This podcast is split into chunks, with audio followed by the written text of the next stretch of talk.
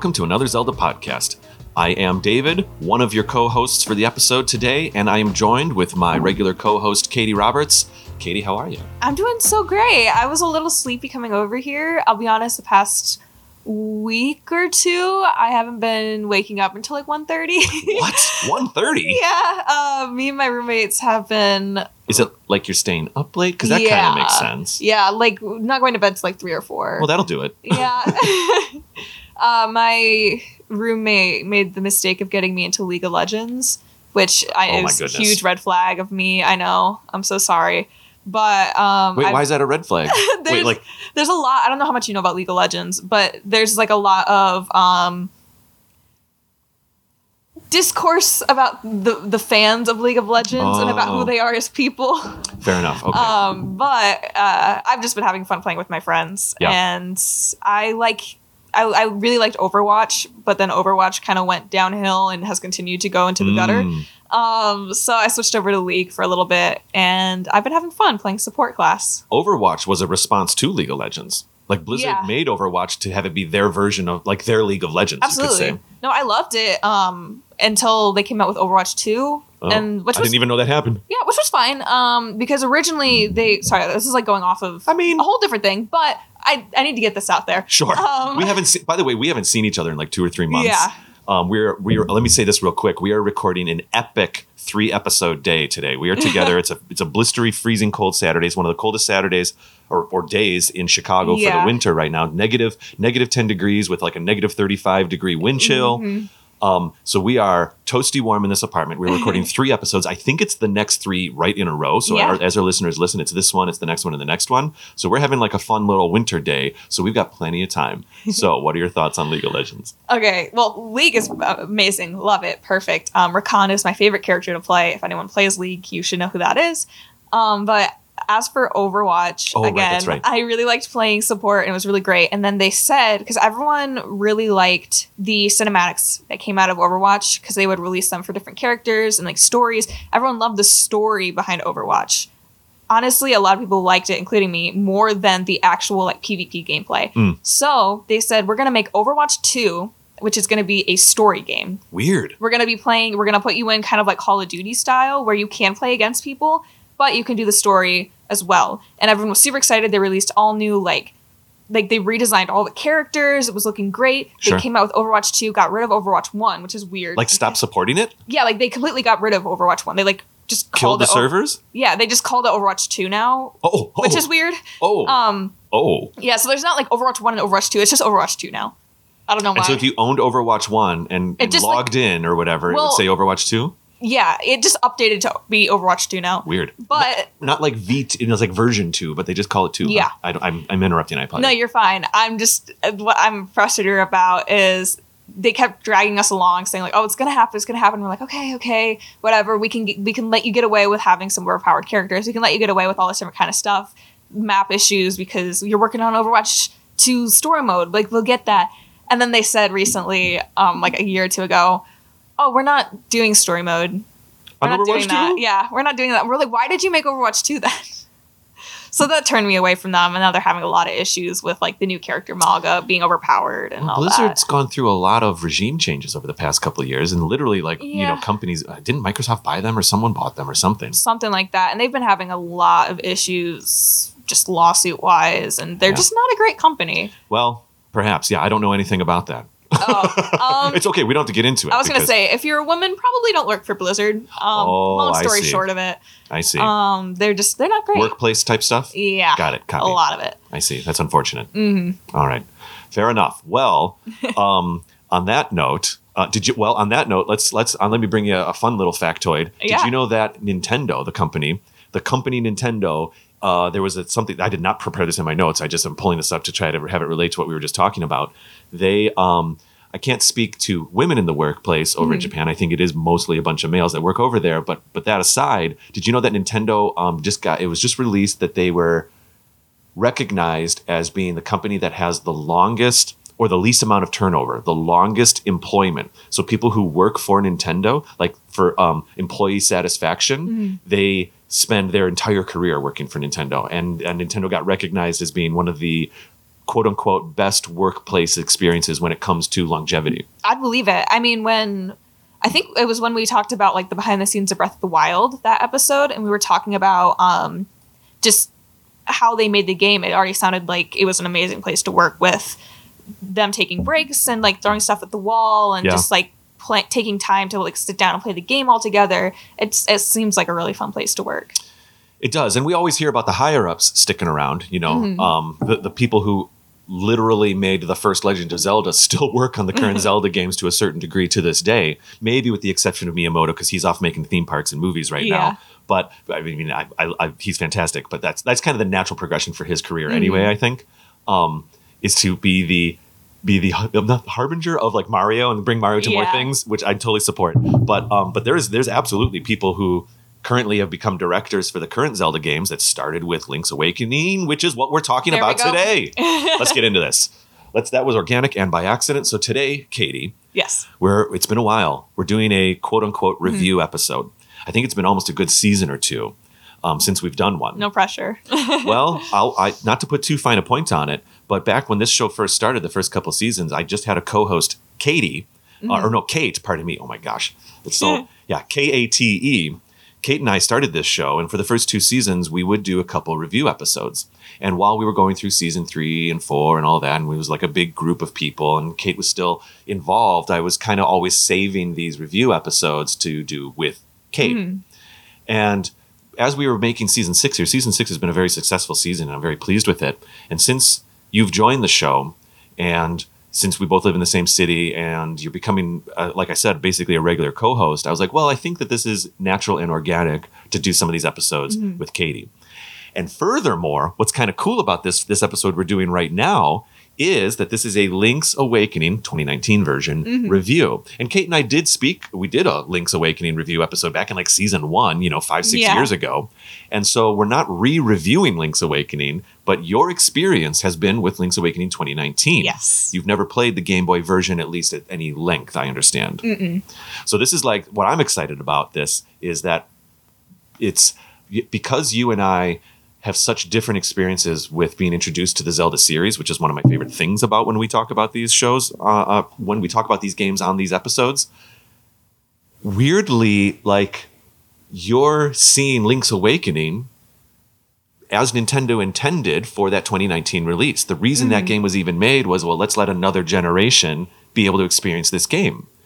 Um, so I think that's super cool. We Yeah. also, I mean, not to put, not to like put too much behind the curtain here or whatever, but we are 100% putting together an Ocarina of Time 3D episode right now that you and I are going to do as a review episode. Obviously, Kate and I talked about it. I don't. I think it was season two. We did an Ocarina of Time review of the original software. I'm working on Skyward Sword Remastered. We're going to do Sky- Skyward Sword next season.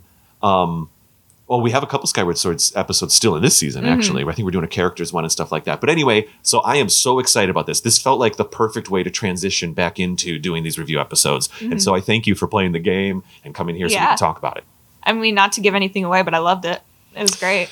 Link's Awakening, uh, I've said it a hundred million times, is my quote unquote favorite Zelda game because it was my first.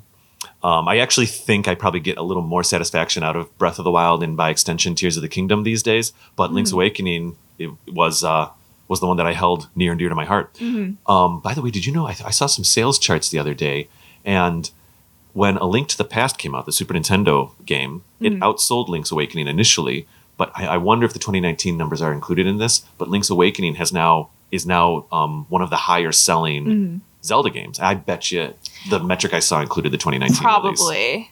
Yeah, because I mean, they are basically the same game, I would imagine.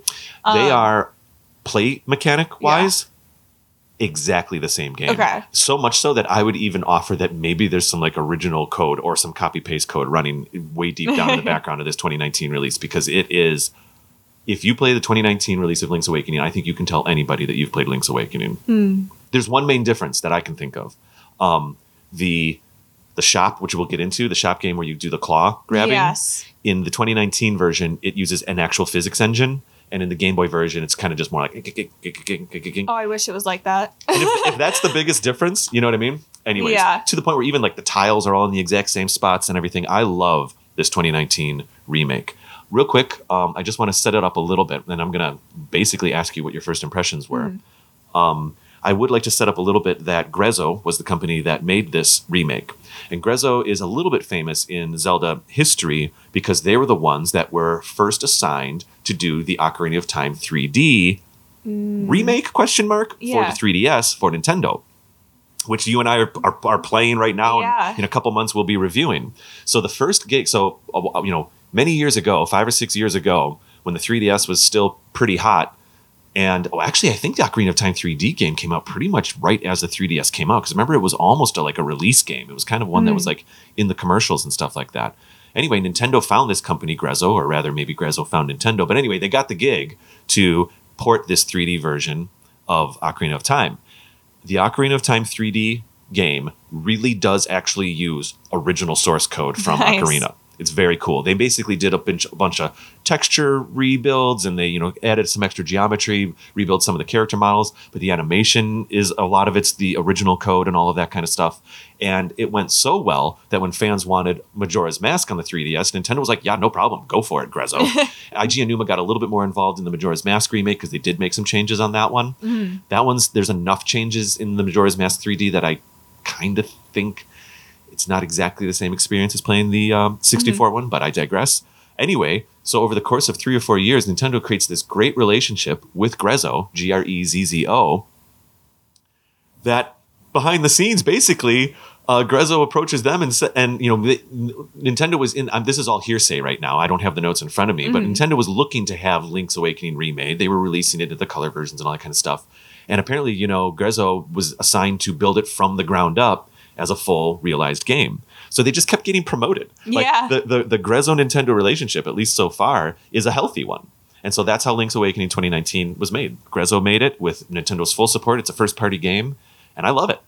That's awesome. I love that little story. So, with all of that aside, what were your first impressions of this game? Well, first, Oh. before we get into first impressions, I think we got to do listener feedback. Kady, thank you so much. it's been so long. It's been months since I've recorded an episode. I mean, the, the most recent episode it was was TC and I talking about the Zelda TV show, but he and I Yeah. recorded that thing like three months ago. It was around. it was like October. I think we were talking about like, oh, hey, it's starting to get cold out. The leaves are falling. Yeah. It's been so long. It's the holidays have passed since I recorded an AZP episode, and I truly appreciate you. We need to do listener feedback. I totally forgot it.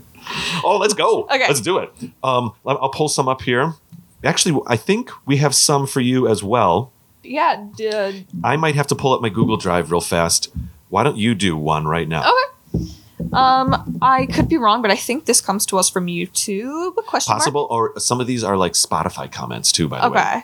Um, it is from I believe AZPIZ number one, ooh, which is kind of cool, and it's just titled "It's awesome" in all caps. Uh, three exclamation points, four red hearts, and we got five stars. So go us. can I look at that screenshot? Yeah. that might be iTunes or Apple. Oh, is this it? is Apple Podcast. Oh, this is Apple yep, yep, okay, Yep. my apologies. No worries. Um, it says, I was on YouTube and searched for Zelda podcast, not expecting results, but instead I found the podcast. I've been going back and catching up, but I have jumped around some. It's a good thing to listen to while doing homework and hanging around the house. I shared it with my uncle, hoping he would enjoy it as much as I do. Keep up the good work, guys. Shared it with my uncle. That's cool. Yeah. That's one of my favorite things about doing a show about the Zelda games is that at this point it is cross generational. Mm-hmm. You know what I mean? Parents and kids. It has Zelda has been around. I guess you could say technically for generations. Maybe Yeah. only two generations, but it's been around for generations at this point. Very cool. Awesome. Yes, I've got. I thank you for that because I was able to pull my screenshots up here. Um, I have one from this one's an, a direct message on Instagram. Ooh. Keith Cornick messaged us, and if I may, I'm fumbling around with the Google Drive app a little bit here. There we go. this one came to us back in November. Well, between recording the most recent episode and this, um, uh, Keith here says, "Hey, just wanted to say that I love the podcast. I stumbled across it a couple weeks ago and have been trying to catch up listening to them since the beginning." The first Zelda game I played and fell in love with was, of course, Ocarina of Time for Nintendo 64. Since then, I jumped into Breath of the Wild and Link's Awakening. Ha ha ha. And now I'm hooked. I found your podcast, and it has rekindled my interest in the Zelda franchise. I'm trying to get my hands on many of the games I have yet to play. Recently, I found a GameCube for sale and found Twilight Princess and Wind Waker. Long hmm. story short, Love what you're doing, and the content is amazing. Thank you. Well, thank you, Keith. This is kind of a new thing for us. Um, Spotify, just a couple months ago, maybe six months ago now, to be honest, allows people to add comments right to comments and reviews right to episodes in Spotify. Yeah. And uh, you know, I say all the time that leaving a comment for us on Apple Podcasts is a great way to help the algorithm, and it, it's the best way to support the show. Quite frankly, um, is because it helps us get a little bit more exposure. But this also leaving comments on Spotify is almost the same algorithm feature over on Spotify. So thank you so much for that, Keith. Uh, I can't wait for Keith to jump into Twilight Princess. Yeah. Um, talking about Spotify, uh, we do have a Spotify comment, and it's specifically on the Zelda Wii U episode, which was really fun to record. That was you and I. Mm-hmm. It was our little Breath of the Wild behind the scenes. You have been on the show long enough that people are commenting on episodes we've recorded. This is very exciting. It's very exciting. Um, and this is from, excuse me if I pronounce your name wrong, I'm so sorry. Um, Cece or Ceci Contador. oh yes, I saw this one. Hopefully I said that correctly. If not, I apologize. Um, it says, only have 200 characters to show how in love I am with the show. Great analysis, by the way. I hope this helps the Spotify algorithm. and with six green hearts. Green Hearts, spreading that Zelda love. Um, yeah, that was a that was a fun episode to do. That was cool. a lot of fun. Need- Zelda Wii U. Any excuse I can get to uh, talk about Breath of the Wild, I'll take. Indeed, indeed. I, I'm trying to guess what our next behind the scenes episode might be. Obviously, it'll be in season seven or something like that. Um, I do think Wind Waker had a pretty interesting development uh, process, so maybe that's one that we could kind of Mm-hmm. My put roommate has been trying to get me to play Wind Waker all year, so Yeah. it's her favorite. on GameCube, on Wii U, Uh, the HD I think she played it on GameCube. Yeah, that's fine. But I That's cool. on anything. She's been wanting me to play it on The anything. GameCube one's great. Awesome, interesting. I, it's inevitable. Maybe, yeah, it's inevitable. Anyway, Mm. At yeah. Cece, thank you. Or Ceci, love it. And I, because we did these a little out of order, I have two more, so I'll just do them real quick here, Kady. Uh, this is over on. No, this one it might also be Spotify. Actually, We're Spotify heavy today. I love it. Um, yes, definitely. This is Spotify. It's our 15th episode of season six, Favorite Monsters. Another one you and I did, Mm-hmm. Kind of recently. And Eleanor here says, Ocarina of Time was my first ever Zelda game. I love it, and I have gotten many of my friends to also play. I have been listening since the very beginning of this show. I love you guys so much. Three green hearts, Ella. Listening since the beginning. Ella, you've been with us for like six years. This is amazing. Thank you. Welcome, and thank you. Thanks for being around. Too, too cool. Um, let's see here. And then last but not least, this is another Apple Podcast review. Five stars by Kayoyaka. K Y O Y A K A. We'll go with it. Kayoyaka. Perhaps that's a perhaps that's a word that I don't, I don't know what it is, but anyway, super cool. Uh, best Zelda podcast! Exclamation point. a lot of lot of love from the from the listeners today. I, I this is a great way to get back into recording these episodes. It's almost been like a weird little mid season break for us, even though as the episodes come out, the listeners maybe haven't experienced it, but we've had this little um, hiatus of recording. I've tried a lot of Zelda podcasts, but this is by far the best one. I'm a new Zelda player, so I've learned a lot from listening to AZP. Can't wait to see what you guys do next. Green heart emoji. Thank yeah. you. Kai- Kayoyaka. Uh, thank you so much. This one, this message came to us actually back in September, just around the time that we were probably recording our last episodes. Yeah, I love what we're doing too. yeah, we're in the same boat, you and I, so no worries there. That's right. Yeah, new Zelda, new Zelda player. Fantastic, Kady. Thank you so much for that reminder. I'm going to pull up my show notes here, but in the meantime, um, so going into this game, Link's Awakening, you were I, I'm sure you were aware that it originally was the Game Boy game, Yes. and so you know one of the things that's interesting about the one thing that the Switch has done is that it's really blurred the line between what's a mobile game and what's a uh, or what's a handheld game and what's a console game. And in the olden days, you could see this like in like Metroid Zero Mission and, and some other games that would appear on GameCube and, and and then also like there'd be a version on Game Boy or something like that. Or a franchise rather. Hmm.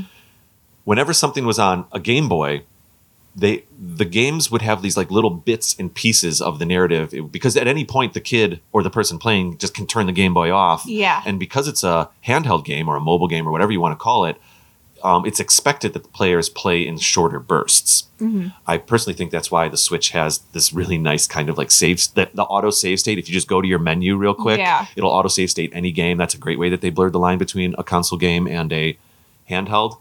Um, you know, in, in the olden days, console games, you'd have to push through until you hit another save point or something like that. That's not the case with Link's Awakening. You could save at any time. So sometimes what happens with when a handheld game gets ported to or remade on a console, sometimes that pacing can change and be a little weird. Actually, quite frankly, when Majora's Mask got put to 3DS, some of the main changes they made were to compensate for that pacing and to allow people to, to to enter and exit the game at a quicker pace. Was any of that on your mind as you were playing uh, Link's Awakening? Like, oh, I'm actually playing a handheld game. Yeah, I mean, I didn't think about it as much as soon as you just started talking because I eh, well until you just started talking about Sure. it because It was a bit long winded. It's okay. No, no, no no no I so I have been trying to play um, some of the old God of War games recently on the PlayStation because they have like that streaming thing. So I've been playing the original one, and I've been really feeling that with that that I realized I, I didn't feel at all with Link's Awakening. Feeling the staggered save states and stuff, or whatever. where I'm feeling like I'm like, oh my god, I wish I could just save and close because I'm getting frustrated and I don't want to keep playing, but I don't want to lose my progress. Yeah. Because of that longer drawn out time. With Link's Awakening, I didn't feel really any of that because it was so easy to get something done, accomplish it. Okay, I'm done for the day, or I just I have 15 minutes between classes. I can play for a little bit. Okay, I'm good. Call it. So I was really appreciative of that. I am someone that I am a uh, like big there's like a term for it i'm blanking right now but i save all the time i'm constantly saving in case something goes wrong in case i make a decision i don't like i can go back Got save it. scummer that's what it's called Oh, okay. i am a save scummer and Got i'm it. proud um, so i stresses it stresses me out if i'm in a game that i can't save and like close whenever i need to Yeah. so I was very grateful for that because even just playing Skyward Sword, where there is still like everywhere you can save, I still am like, there's not enough. There's not enough places for me to save in this game. Skyward Sword was still in that kind. That's just where video games were a Mhm. decade ago. Is that you still had to like, oh, walk up to the pedestal and save there or something. Yeah. You know, it wasn't until recently where the, the kind of save any time you want was really a thing. Though I want to note that on the original Game Boy version of Link's Awakening, what they did to compensate for this, what normally would be s- scattered save points, I guess, um, is that you could push select start A and B all at the same time on the Game Boy for the original Link's Awakening, and it would bring up a menu that would like save and continue or save and quit. And what they would do is every time Link went in or out of a door, that they would automatically save. and that was That's kind of a new thing back then. And that was their way to compensate for some of that pacing, which might be the same way Link's Awakening saves now, honestly. it might be. I wasn't paying too much attention to it. Um, I think, which it should be a good thing that I wasn't paying too much attention because it felt natural. It flowed really well. How did you feel? Let's do this. One of the big things for someone who had played the original Link's Awakening and then played this version is that the graphics are weirdly identical, but the, the style is completely different. Yeah. Um, do you have any thoughts about playing a top-down Zelda game? Is this your first top-down Zelda game? It is my first top down. Um, it threw me off when I first played it. Uh, I say first played it because, as I've done with literally every single Zelda game I've played at this point, I think it's because they're all so different that it throws me off every time. is I went in, I played like 15 minutes, was like, this is weird, closed out of it, didn't touch it for a few months, and then you were like, oh, you should play Link's Awakening. I was like, okay. So I went back in. Restarted the game and actually sat and played through it, and then I was like, "Oh, this game's delightful! I love it. It's Yeah. so cute." Um, but the, I think the art style threw me off at first. It reminds me of those like tiny tot toys. I think that's kind of what they were going for. Yeah. Um, it like it just it caught me off guard. But that being said, when I actually like went in a second time, knew what I was getting into, I really enjoyed it. I will say, um, I'm a big fan of the YouTube channel, The Game Grumps. Um, and they've are known they played all the Zelda games on their podcast. And when I first joined this podcast, I was like, I need to learn the old games. So I sat and watched a few of their playthroughs of like the old games.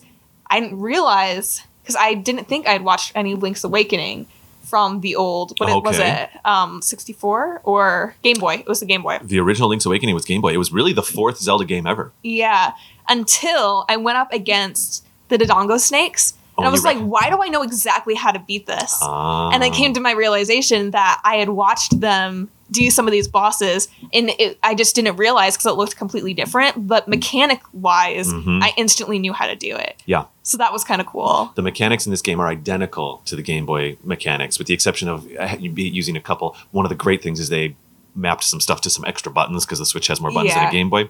The most unfortunate thing about the original Game Boy version is that there is only A and B, so there's a lot of pausing, going into the menu, and reassigning items to your to your buttons, and so they were very smart about that. But in every other way, the the timing, the pace, the speed, the the way Link moves, the uh, the amount of you know frames a sword swings, the, the angle of the sword swing is, is almost identical. This this game is an absolute delight and a pleasure. It was actually actually I just realized something. um, it was not only was it my first Zelda game, but it was my first Switch game. Really? So I actually did play Breath of the Wild before the Link's Awakening um, remake came out, obviously, but I was playing it on my Wii U. Okay. I, for the first two or three seasons of this show, I was playing Breath of the Wild on the Wii U because I didn't have a Switch yet. I didn't get a Switch until about th- season three of this show. And it was exactly, it was about a month or two after, I guess, 2019. Uh, when, September 20th, 2019 is when this game actually was released. So I guess it was just shortly September, October, November. Wait, but my birthday's in April. Oh my gosh, was this game out for like half a year before I got it? That's very possible. But it was the it was absolutely I, I I received a Switch from my partner at the time as a birthday gift, and the very first thing I wanted to do was um was purchase Link's Awakening. it's true. It's true. It had come out way before I got a Switch because uh, way over here I've got the Link's Awakening amiibo somewhere around here on one of these shelves, and I actually bought it before buying the game, just because I was so excited about the game coming out. Anyways, anyways, anyways, I digress. It was actually my first Switch game, so for me, it was like I was learning what Switch graphics even felt like.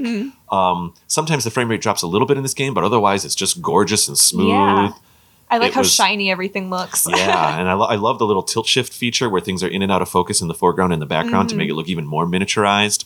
Yeah. One thing that you may never experience unless we, in a season or two or three, do a deep dive and, well, actually, when you and I eventually play Oracle of Seasons or Oracle of Ages, you're gonna feel the uh, you're gonna feel the item selection hard. Yeah. Unless- I was already feeling it in Link's Awakening. really? Yeah. Yeah. No, I was already. I was actually something I put in my notes. I was like, it's weird that I have to choose between being able to jump and being able to run. Yes. Yeah. And actually, Link's Awakening is the first game that Link ever was able to jump. which is so fascinating to me. I because on one hand I knew that he wasn't able to for a long time, Mhm. but on the other hand I'm like, how? How could he have done this? Yeah. and if Breath of the Wild was your introduction to Zelda, Breath of the Wild was the first time that Link had an assigned jump button hmm ever. Twenty games in, Yeah. and and quite frankly, Wind Waker, Twilight Princess, Skyward, there's zero, there's no jump button. There's no Yeah. jumping. You know, can you jump in Skyward Sword? I don't think so. You the only way you can is if you're sprinting and you go to a ledge and then it lets you jump. Oh, so it's an auto jump. It's an yeah, auto there's jump, no which- jump button. Exactly, which Yeah. I, again I've been feeling that really hard. Going back and playing not only these older Zelda games, but also like I said, going back and playing this old God of War. Mhm. I literally was talking to my roommate the other day. I'm like, I'm so glad I was born in the era of gaming I am right now, because I'm like, I could not have survived if this was how gaming was for me 24 seven. we just didn't. There was, but it was the best. It yeah. like when I, I remember knew- getting Link's you knew Awakening. Nothing else. You knew nothing Well, better. and quite frankly, there wasn't anything better. Yeah. So the, the the fact that Zelda was even on a Game Boy system was just ecstasy, just Yeah. bliss. It was the coolest thing ever. And the fact that you were switching in and out to change your items, there was nothing to compare it to, and it was the best thing ever. yeah no that i think that's why every time i've gone back uh playing any old zelda game or playing any old game in general it, it takes me two playthroughs to like actually go through at least because i just it catches me off guard and i'm like trying to rewrite or like rewire my brain to think in a certain way Yeah. and i just i need a minute Technically, video games really kind of you know started in the '70s. Um, I'm a child of the '80s. I was born in '81, but as far as like home consoles go, Mhm. even even Atari was like 78 or 79 or something like that. But really, Nintendo, I remember the Nintendo Entertainment System being invented. I was alive for that. and so I've kind of uh, weirdly, I'm that age where I was right at the beginning of what gaming at home was Mhm. like. And so I'm very grateful to have that in my experience. But you're absolutely right. You can, you know, 20, 30, 40 years later, I guess it's about 30 years later, 35, oh my gosh.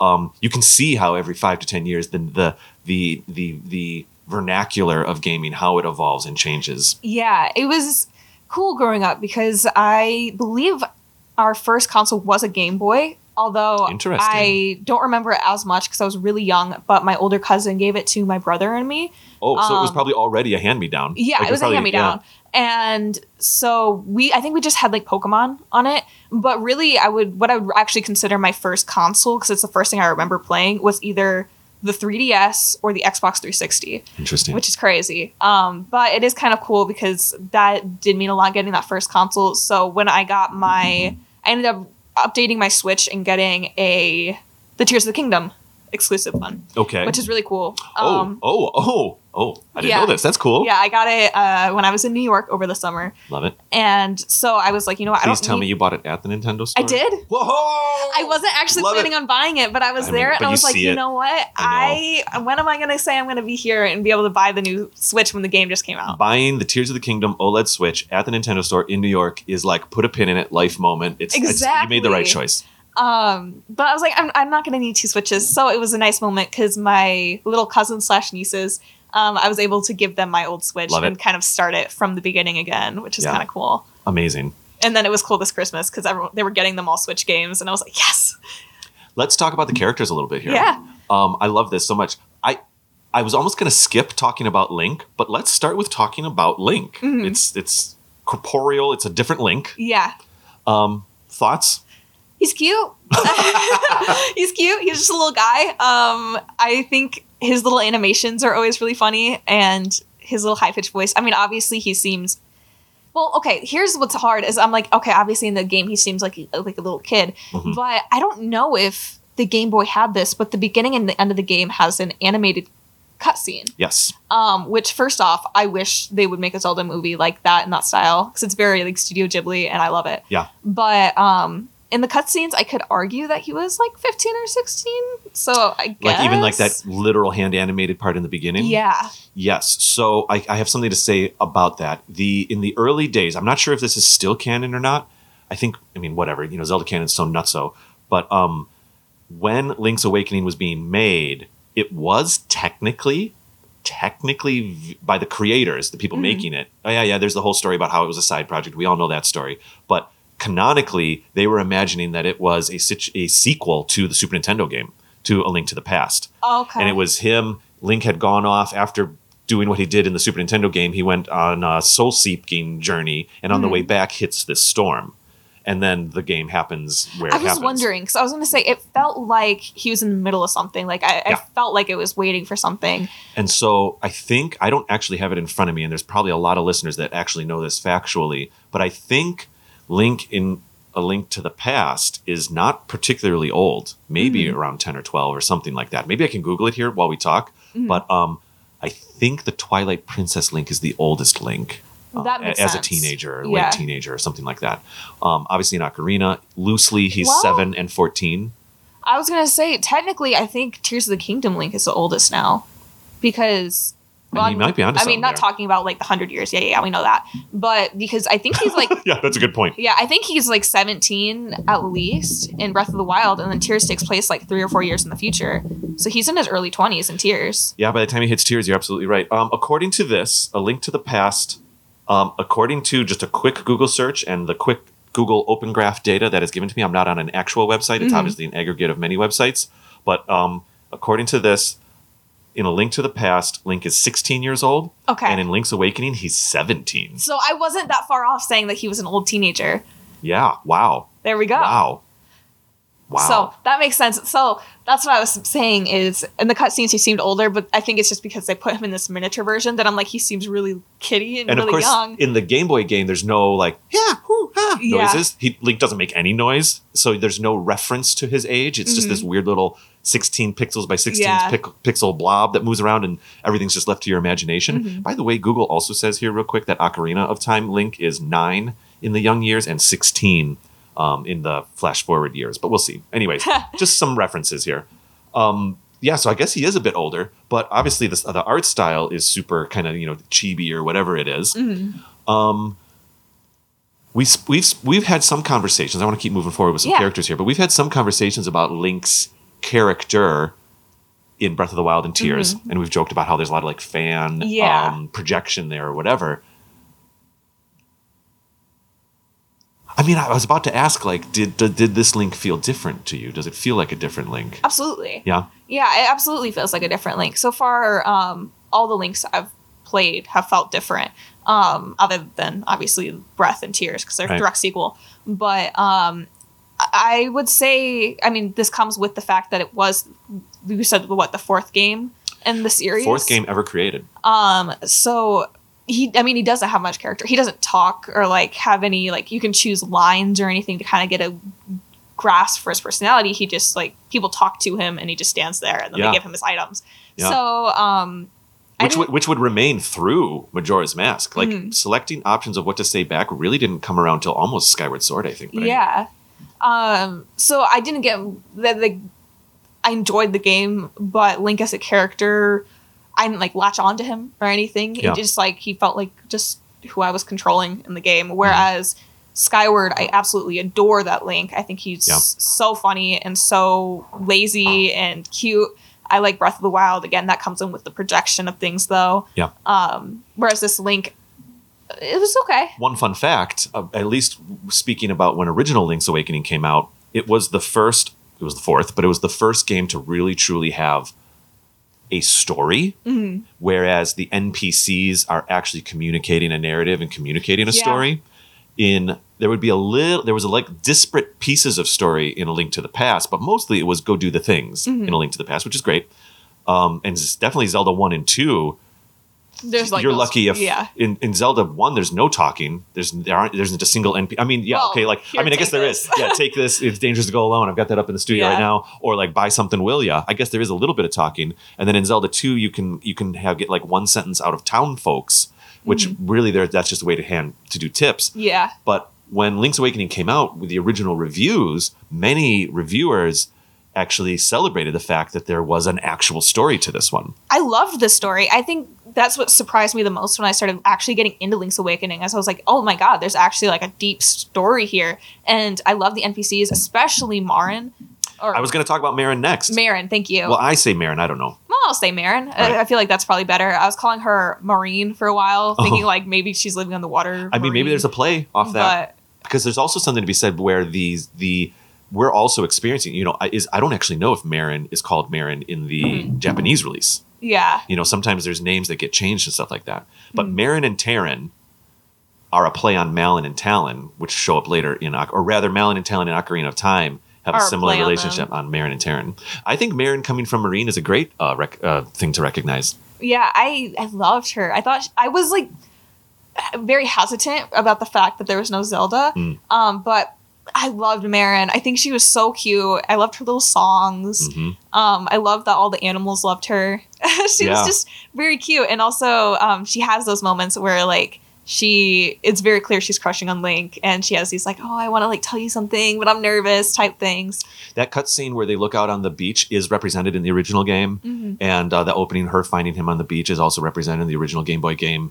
And um, I do feel that one thing that was really nice is the timing of the animation of the characters while they were looking out on the water Yeah, was even was changed a little bit for this 2019 release, and it was a little bit. It was it was very sweet. The- Yes. the, the pauses. She would look, he would look. It was it was Yeah. adorable. it was very cute. I really latched onto like because Link didn't have much of a character, but Mar, sorry, Marin, Marin. I say Marin, Okay, but I'm gonna you- say Marin. Let's yeah, Um, sure.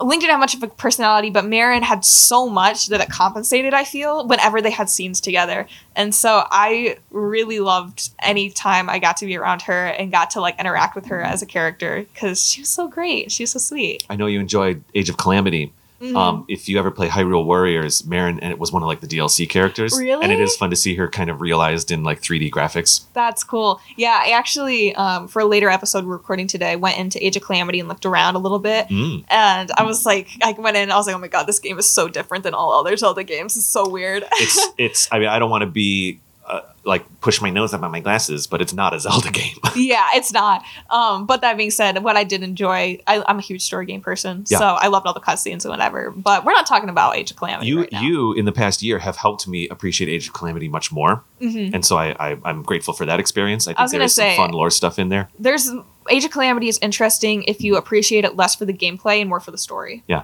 Um. But yeah. But uh, okay, so Marin. Marin. Um, let's do let's do uh let's see here. I mean, let's can we talk about Tarin? There's not much going on yeah, there, there's not much going on with Tarin, but he's still a chill dude. I think it's nice how he interacts with you, lets you stay over at his place. Um, he's just a nice guy. I mean, I could see uh, this version of Link and Marin getting together and Tarin being like the sweet old dad, you know? Yeah. Yeah, absolutely. A little bit of Mario vibes with Tarin. Absolutely. Absolutely. Um, and I think it was funny. I think he was the one that got he, he was in the woods and you had to get him something. I can't remember what. Well, I think we'll talk about that when we started doing the dungeons. But yeah, remember he was. Uh, I think he was wanted, like, transformed honey into a something. raccoon, or the raccoon turned into him or something. yeah. There was a spell put on him, and he There was a- turned he into turned a raccoon. raccoon. We'll get into that when we start Yeah. doing dungeons.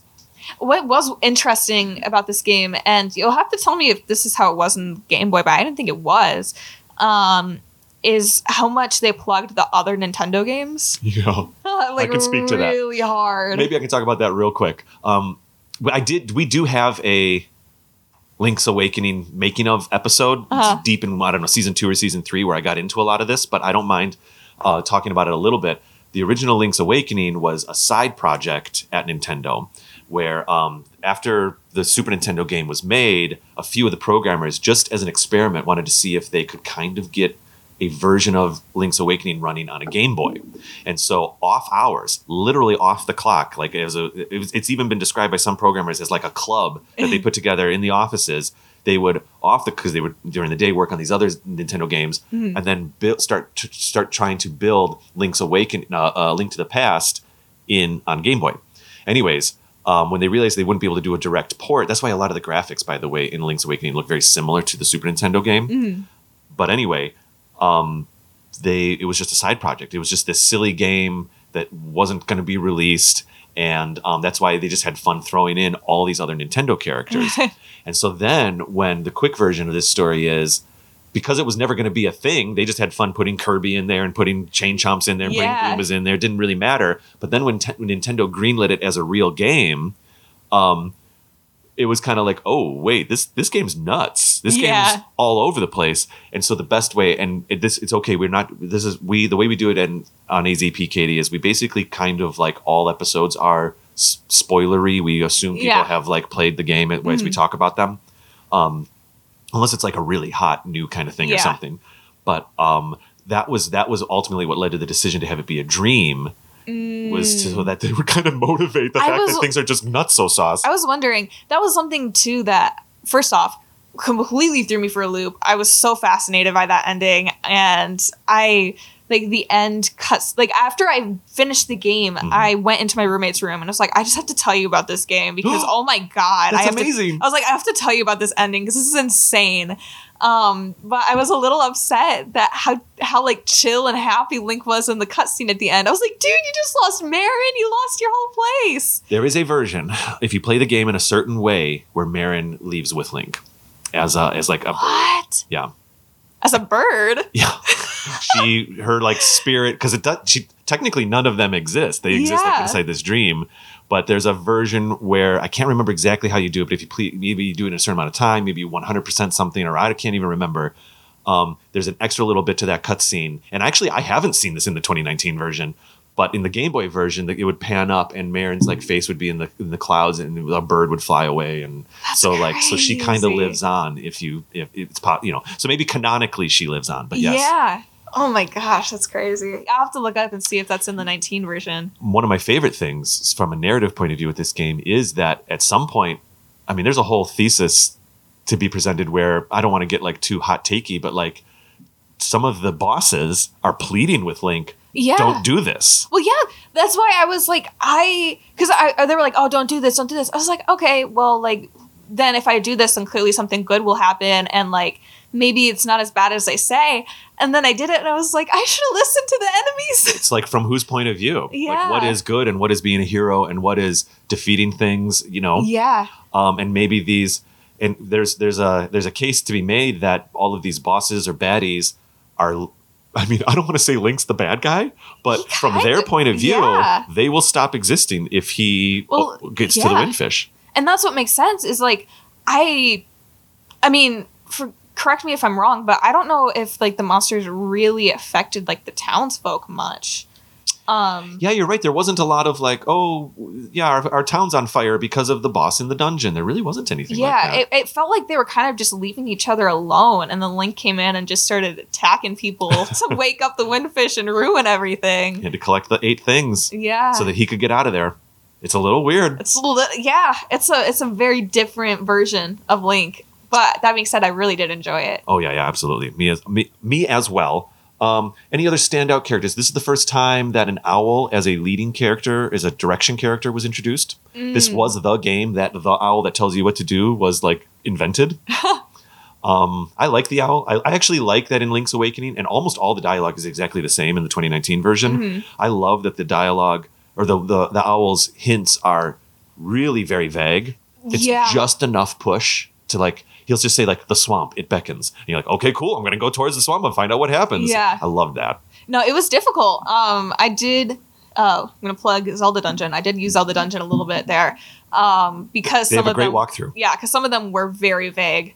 Um, but that being said, it was really fun. I'm just someone I don't have patience to go through and walk around for a while to figure things out. back in those days that's exactly what you did Yeah, you know you just kind of keep poking around there are a few choke points in this game which maybe we'll get to in the second half there's a I mean, Dan McCoy uh, in the beginning of the season famously got stuck trying to get to the second dungeon because there's that he just didn't quite. There was like one little tile to go to the right of Mag- McGonagall Swamp or Gonago Swamp or whatever it is, um, to go save Bow Wow. And he couldn't find that route, and he was walking around, walking around, walking around, and we finally found the route.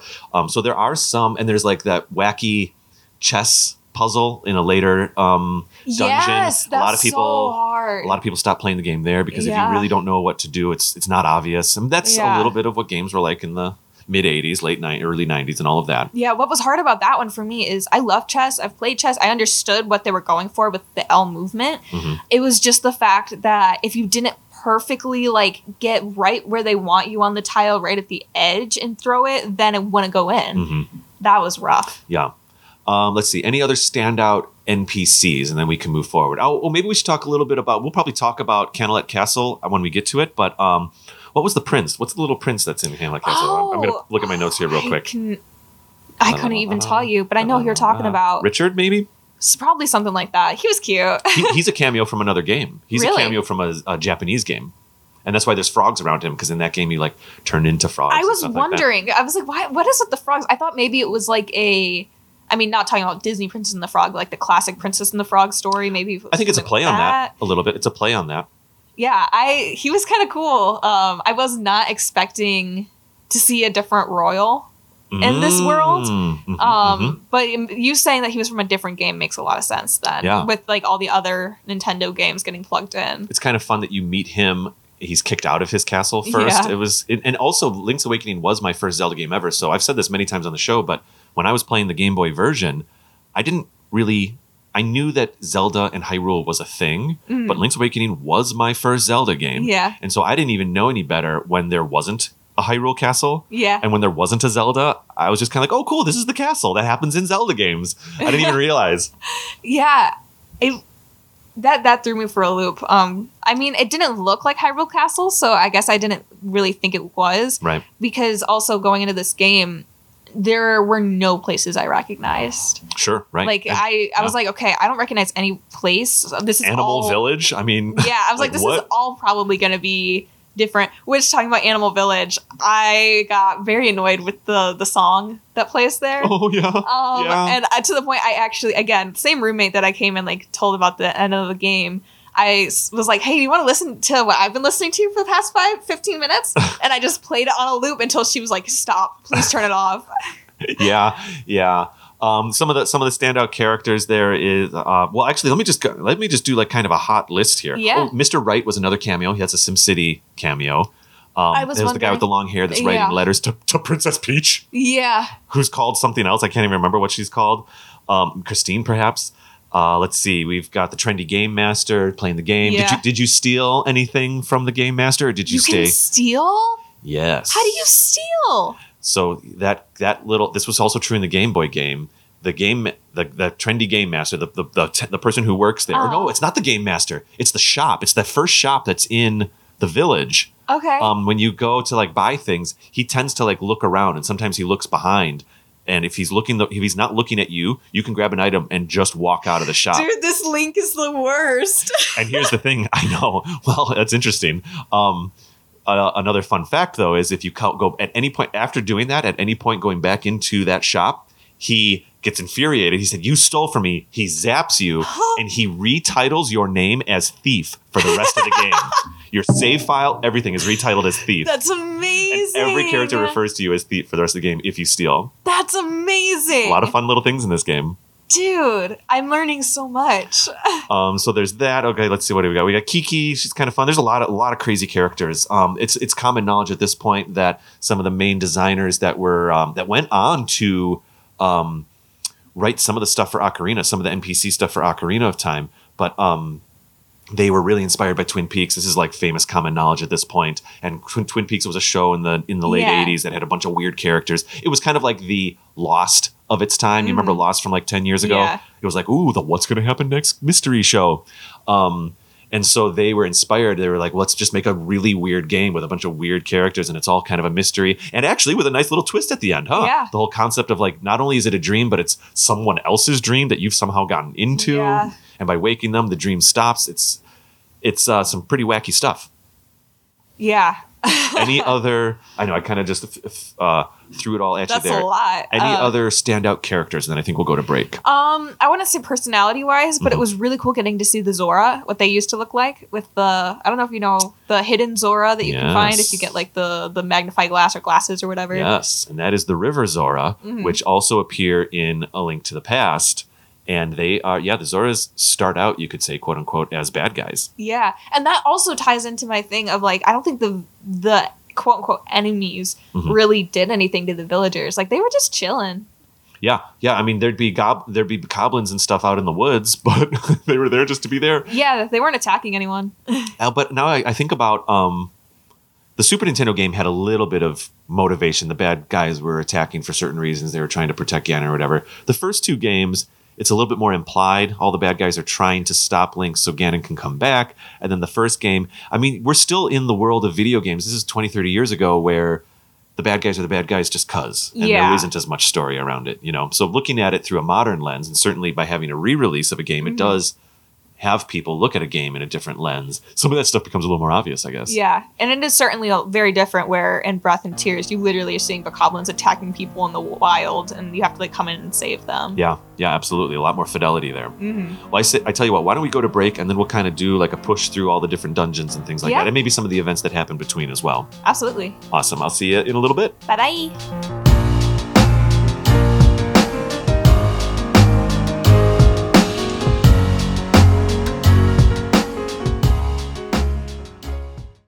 It's the first day of school, and I'm walking around downtown Chicago with hundreds of other students. Everyone's getting back from summer break, and you can tell that they're happy to see each other after a couple months. For me, however, it's been a little longer. Hi, I'm David, and I want to introduce you to Returning Student, a documentary podcast that I've been making about my return to a college that I left 20 years ago. I'm back in the same city, at the same school, the same student ID number. Everything else feels completely different. My fellow classmates are literally half my age. My professors work in my industry. Sometimes I wonder why I've come back at all. But then I get the opportunity to sit down with one of my professors and have a conversation with them, which uh, usually yields a little bit of wisdom. You can find the show on all major podcast providers as well as our website, returningstudentpodcast.com. A lot has changed over the past two decades.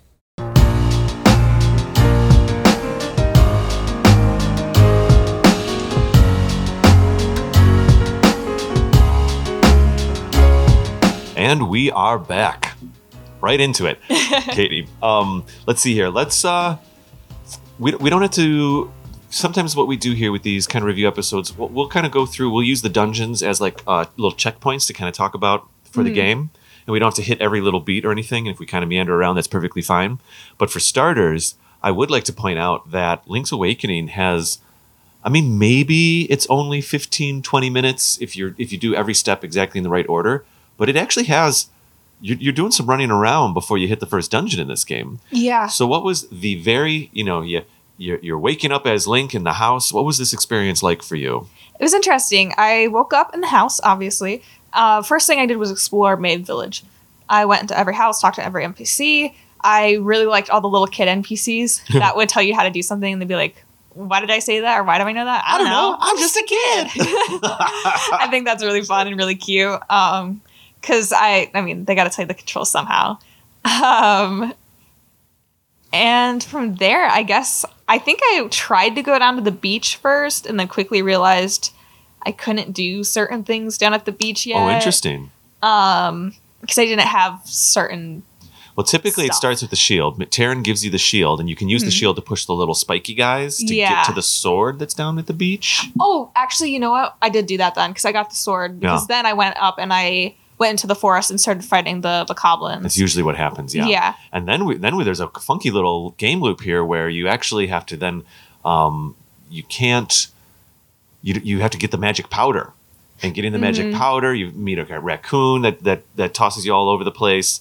Um, and eventually you have to actually go way off course and go down to was it Wicked Trixie or something her name Something is? It's the like witch. that. The little yeah. which gives you the magic powder. Which oh, you have to find the toad. You f- talk to her and she says, "Actually, I need a toadstool." So then you Yeah. go back into the woods and find the toadstool, and then you get the magic powder. You spray that, yeah, that spray that on the raccoon. You know, uh, Yeah. powder it on the raccoon.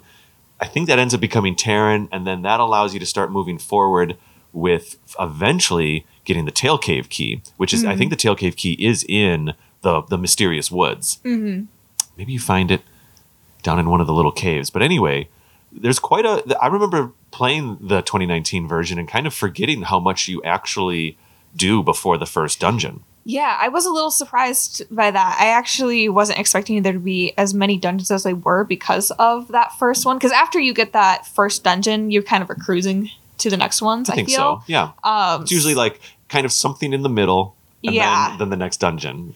Uh, but you'll have to forgive me. I I feel like a lot of this game I blacked out for, and I was just What? going and going, and so some of it is a lot like way way foggier for me. It's okay. um, I yeah, I I was just I was running around trying to figure out how to do stuff. I had uh IGN in one hand and Zelda Dungeon in the other, figuring out what I was doing and where I was Oh, going and what was happening because I was so lost for the first part of it. I had no clue what was going on. the idea is that you just are lost for a while and walk around Mhm. and slowly start to figure things out and you maybe you know you- oh i found my way mysteriously found my way down to this witch's uh, house and then she says something about a toadstool. You go, okay well what does that mean? I guess i'll keep walking around and Yeah. oh here's a weird little mushroom. Oh that's like a toad that's a toadstool. And then oh i'll bring it back. And it's, there's a, series of discovery that happens in the beginning of this game. Yeah, I think my issue was when I was first starting to play this game was I'm so used to you have to stay in one area until you're a certain level or you get a certain thing to move on to the next Oh, area. Where in this game it was like no, like yeah, these guys are higher level, but you can just like run around them and like get what you need and then go back. So I, for a while, I was just running around the Lost Woods. Like I don't know what I'm doing. I can't move on because I clearly I'm missing whatever's in the Lost Woods. right but it's actually about moving through the lost woods and then going out you know and finding the witch house finding the, the swamp and all those things Yeah, and Um, once I kind of realized that, I was able to start like cruising forward. Yeah, yeah, absolutely. So then we eventually get the key, the key, and it opens up the tail cave, which is back down by the beach. Mhm. Um, and you were able to experience your first 2D dungeon. Yeah, I found out that I really like them. Um, Yeah. The first one wasn't my favorite. Um, we'll talk about it probably later, but Turtle Rock was my favorite by far. Oh, cool. Um, yeah, yeah, that one's a that one's a fun one. It's really cool.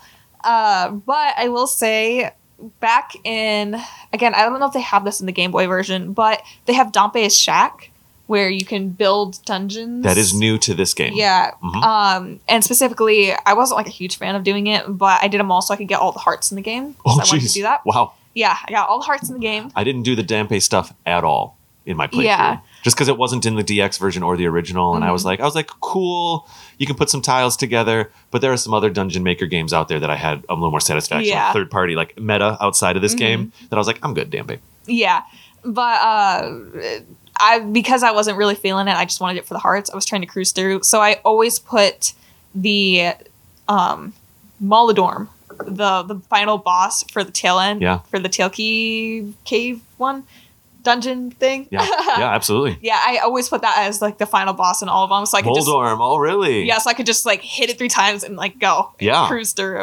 That's probably your first. So, you know, this is what's interesting about this is one of the things that I love about the 2D Zelda games is that they are very puzzly. They're very, Yeah. you know, you're literally looking at tiles, and sometimes it feels like you're literally looking at a board game. And it's what do you Mhm. touch, what do you push, what do you move, and um, I I take great pleasure in that. I actually really enjoy it.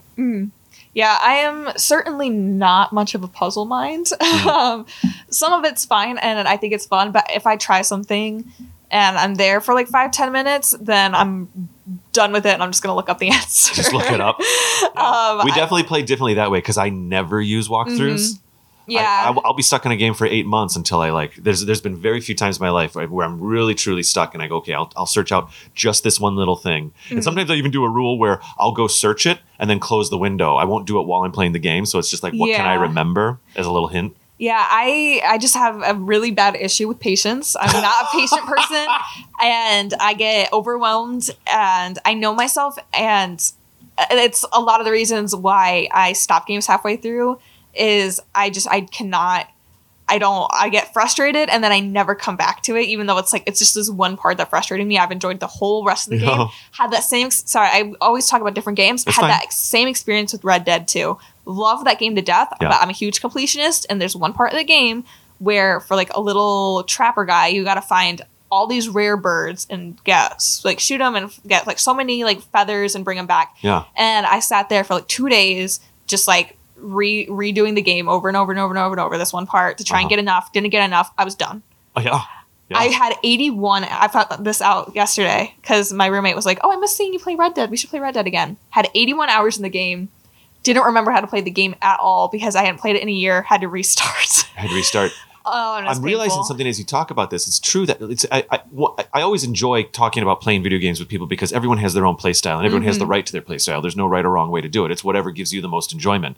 Um, and I'm realizing that yes, I don't use walkthroughs, not because I'm trying to play hard mode or anything. I just want the experience to be mine.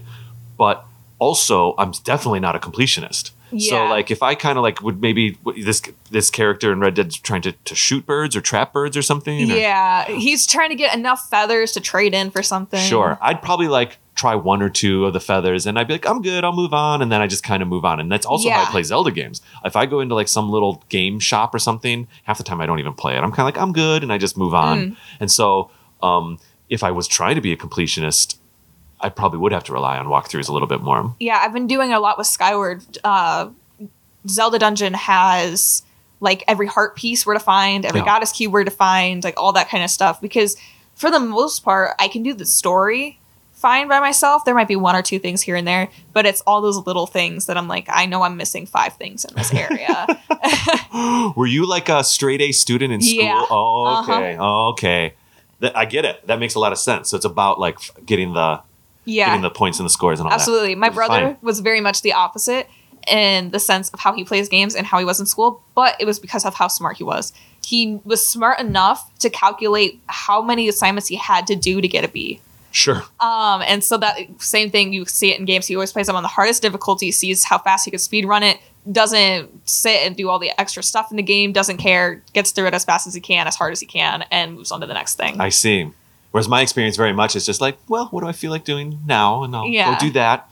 And that feels right. That feels good. It's like walking through the woods, just meandering through the woods. Mm-hmm. Um, still, by the way, we're going to record another episode a little bit later, and I'll, I'll be talking about it then. But like, still have not gotten anywhere near Death Mountain in Tears of the Kingdom. That's so fascinating. I'm fascinating. 80 hours in on this game now, and I'm just like, well, I mean, I just feel like going over here. I'll go do this thing. Mm-hmm. Um, sometimes if I play Tears, and I'm and I'm just kind of poking around for an hour or two, I'm very happy with that. Yeah. But anyway, um, that's interesting. So, uh, so I love these 2D Zelda games where you are just poking around and you're trying to look for little details and oh, that moving that changes that, and that's interesting.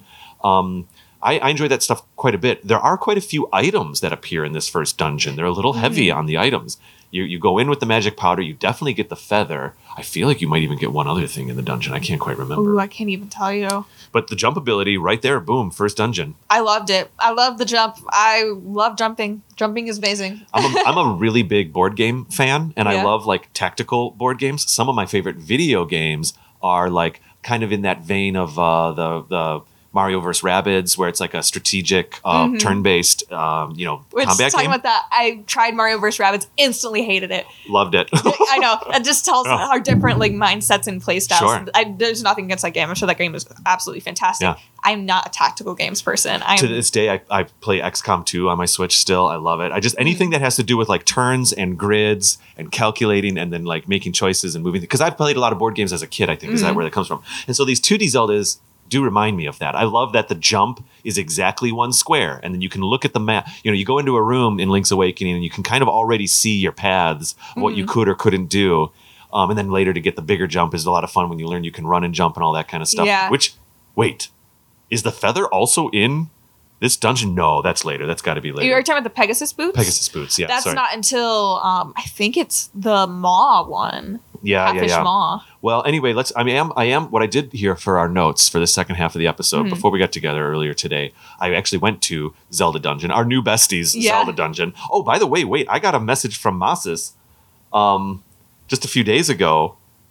He's in, of course, he's invited us back to Zelda Dungeon next year. yeah, Dungeon I'm next so year. excited. I told actually talking about Link's Awakening. I think I told my roommate, I'm like, if I ever speed ran anything on the Zelda Dungeon stream, it'd probably be Link's Awakening. Maybe we should let them know because I'm not a speedrunner. I, I'm, I, I don't even play that way. And actually, I replied to him. But anyway, there was something here. I pulled it up on Discord. He uh, just a few days ago was like, "Hey, Dave, hope all is well. Wanted to put these dates on your radar. We're running our annual marathon. It looks like it's going to be the seven thirteen through the seven through seven twenty this year."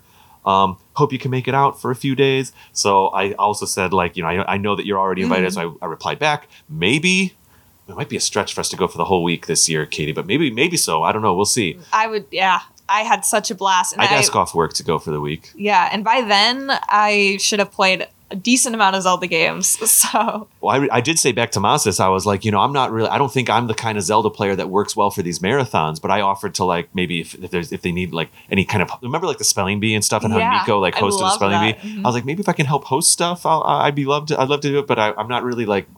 I don't think I'm compatible with the play style for those marathons, but you just might be. yeah, I would love to try my hand at speedrunning. I'm not great, but I would try and Yeah. practice. That'd be fun. Um, and yeah, I would love. I wasn't comfortable this last time in the sense of being able to go down and just sit on the couch and ask to play. Mm. Um, they've been they invited me a couple times, but I was just like, "Oh, I don't know. Well, you know, we were both Um, kind of new. I had been there for like two hours the year before, and this was our first time really just kind of you want to be good guests and all that. Exactly. guess. And I, at the time, I'd played only Breath through Tears Mm. with Age of Calamity as well. So they were like, "Oh, do you want to play like Ocarina or like Ocarina of Time, or do you want to play Age of Oracles?" And I was like, "I don't know what that is." I was like, "I'm gonna look a fool." Well, I am using the. I went to their their walkthrough, Zelda Dungeons walkthrough for Uh-huh. Link's Awakening, and I copy and pasted a bunch of the um, beats that they have in their walkthrough, and I'm using that as our notes right Oh, now to go through. So let's uh, let's jump ahead to Moldorm, the boss. I mean, we touched on it a little Yeah. bit. Is the boss of the first dungeon? He looks like a little uh, cheeseburger. I, I thought centipede, but I like little cheeseburger. Well, his head, yeah. Yeah, He's sure. He's got like the little lettuce around him. it does look like lettuce in this game. You're right. It's more like little legs in the Game Boy version. You're absolutely right. um, that that's kind of a retread of a boss that happens in one of the early dungeons in the Super Nintendo game. Really? which this also this might still be an echo of when they were trying to build Link's Awakening on Game Boy. Mm-hmm. Maybe they like built this boss battle. And similar mechanic too, where you get knocked over and you fall. You don't really die, but you fall down and then you have to get back up. You have to go back up a level. yeah. you know- Do you mean uh, Link to the Past on Game What did I just say? Link's Awakening. Yeah, Link to the Past. Okay. I always accidentally re- Nah, they're, they're like the like same swap title. those two. anyway, so that's a cool little dungeon. The next one's Bottle Grotto, but to get there, we interface with a friendly chain chomp that's not friendly to other Wow. people. Oh my gosh, I love Bow Wow. I thought it was so weird the inclusion of a chain chomp, but then when I actually got to walk Bow Wow around, I was like, this is great. I hope Bow Wow never leaves. And then he left after the dungeon. I was like, know. oh. Sometimes, sometimes before the dungeon, I just walk around with Bow Wow and just go to other areas. he just eats everyone for you. You just have a leisurely walk. Mhm. It's great. And even in the Game Boy version, there was a bark sound effect for Bow Wow. It would go like, I was wondering, I love his little bark sound effect. It's so cute. I mean, it's what they use in the Mario games too, but I just, I love it. yeah, you're. Oh, you're right. It is. It's the same noise. Yeah. Gosh, I never thought about that. At least it's the same in uh, Mario Kart. In Mario Kart, it is that noise. Yeah, you're absolutely right. No, I think even all the way back to Mario Three, it's it's a similar noise. Um, yeah, I remember when I first played Link's Awakening, and certainly the remix as well. Even though I knew this time, not the remake. I mean, um, yeah, you go one screen to the left in the Game Boy version, and you're like, "What the heck?" There's this huge chain chomp, and you're like, "Wait, what? This is not." Zelda, what? Yeah. But it works. Yeah, eh, that was something that surprised me about this game is how well they blended the other like Nintendo game mechanics and Nintendo characters into Zelda, where it was like, what is happening? But then for a, a bit, you just like forget it exists, and then you go into, um, I think it was Turtle Rock, and there's Kirby, and I was like, why is Kirby here? Yep. what is Kirby doing here? Yep. Um, which was kind of surreal because me and my roommate were playing Kirby at the time together. And so. Kirby is kind of an enemy in this game. It is an enemy. Yeah. Yeah. he's an enemy. He like tries to like just like suck you up and everything. Yeah. It's kind of crazy. So we take Bow Wow, and Bow Wow unlocks, eats the big flowers, which essentially unlocks Mm-hmm. our ability to get to uh, the swamp, swamp level. Uh, some of these, the one downside, one thing I appreciate is when you play the Game Boy version of this game, boy, these dungeons blend together because everything's just four colors and Mm-hmm. gray.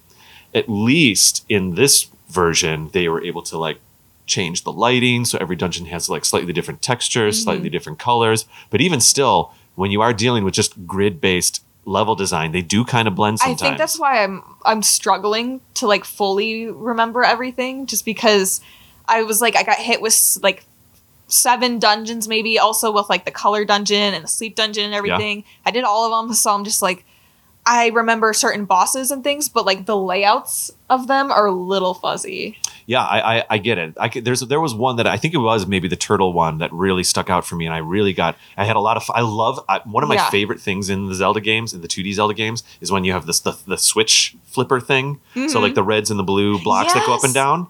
Love those things. Yeah, Um, because I love the logic of it, Mm-hmm. and how you can even get clever sometimes. And so, I know in the Super Nintendo one, you like maybe like lay down a bomb next to one, and then run around to the other side, and then the bomb will still trigger, and then the blocks move, but you've gone to the other side, so it's like a delayed yes. trigger and stuff like that. Turtle Rock really stood out to me with that, and then being able to bomb the walls and find secret passageways through, and it felt the most maze like, Mm-hmm. Yeah. and had the coolest enemies. I feel. I just yeah, I could rant about Turtle Rock. Well, you definitely get the power bracelet in the second dungeon Mm-hmm. because you use it to defeat the main boss, which is the genie. yeah, The bosses are so weird in this game. Yeah. They're just out of nowhere.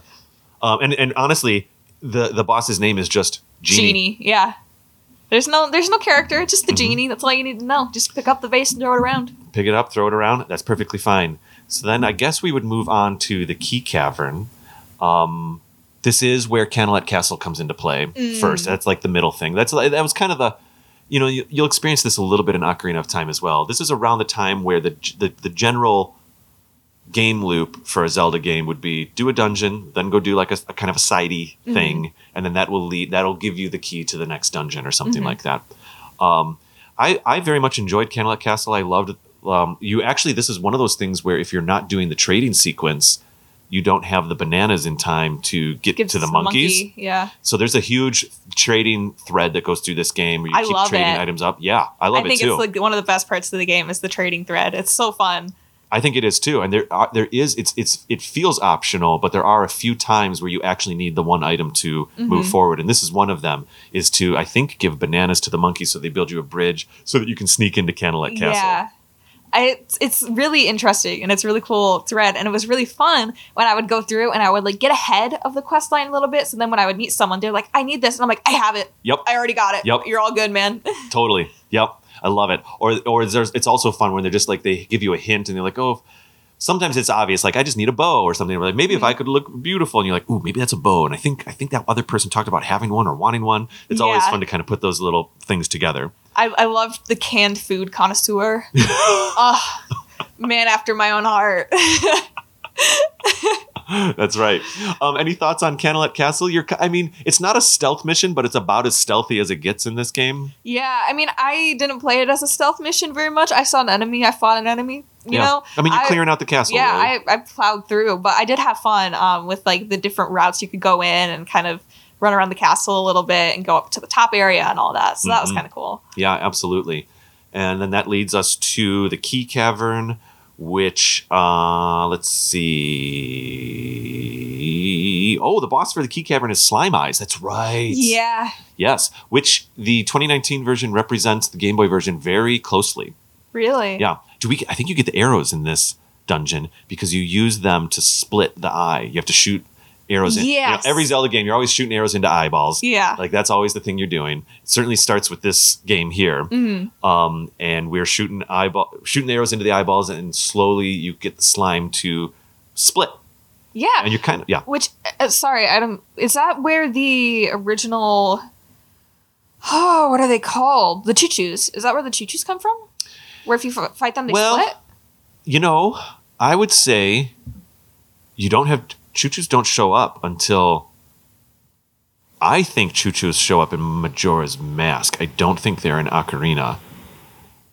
Maybe they are in Ocarina, but they look a little different in Majora's Mask. You can actually see the items that they hold Mm-hmm. Oh, in Majora's cool. Mask inside them in their little jelly things. Maybe it's Ocarina. So um, to say that the ChuChus come from Slime Eye, maybe not canonically, but definitely from a game development Well, yeah, like view. from a game developing. Yeah. I, that's just where my my brain went when I saw them, and like the fact that they continue to split each time you hit them. The only other time I can think about that might predate this is there were some gargoyles in the first Zelda game where you would hit them and they would split into bats and they would split again. It's the asteroids mechanic, you know, literally the Oh, video game yeah. asteroids. Shoot the big asteroid to make two middles, then you shoot the two middles to make two smalls, and then you can Yeah. shoot the smalls and get rid of them. That's a that's a game mechanic that appears in Zelda games often, in fact, Mm-hmm. and that is what happens for this boss. Um, but as far as like the slime and the ChuChus, yeah, I mean it's a continuing uh, theme there, I think for sure after we defeat Slime Eye, then we move on. The next, ne- then we have kind of a larger middle section again. We go to Animal Village. We jump up into Tall Tall Heights for a while. This is this where the river ride happens? It could be, but you actually go down into Animal Village, and then you're sent around. Like this dungeon's I is was gonna not in Animal. you don't do the river ride until you get the hook shot. Oh, that's right. That's right. That's right. I know that for sure. Yeah, absolutely. Um, this is one of those situations. If I remember correctly, Angler's Tunnel. I think it's up in the mountains. Yeah. Yeah, yeah. So um I I want to say I could be wrong, but I think it's actually No, sorry. I'm like parsing back through my brain. It's not until you get the whatever it is, the the scale, I think. Oh yes, yes, yes, yes, under and yes. get, like, Angler. I could be wrong about what one you're talking about. That's what I was No, you're, no. This though. is you're right. This is that one because you do get the scale as part of the trading sequence. You get the scale from the mermaid, or do you get it from the Zora in this one? Ooh. You get it from the Zora because the mermaid, I think you get like the glasses to see the Zora. I could be wrong about that though. It's all blurring. It's all blurring. Uh, the point is though, you have to get a scale to go under, and then you can learn the little song to teleport. Yes, and I, if this this is the dungeon then where you do a little bit more of the um, side scrolling swimming and stuff like that, Mm-hmm. if I remember correctly now. which I actually liked. I, most t- most of the time, I'm not a big fan of water levels in Mm. anything, whether it's Mario or Zelda or whatever. Yeah. But I think this one did really well for itself. Yeah, I don't think there's any point where you're changing the water level, but there is a. I don't think so, right? I don't think so. Um, I'm getting because I'm also thinking of Oracle of Ages, where there's a there's a wa- quote unquote water dungeon where you're changing the water level, but it's like lava, and they actually even though it's 2D, the like Mm-hmm. the tiles get bigger and smaller.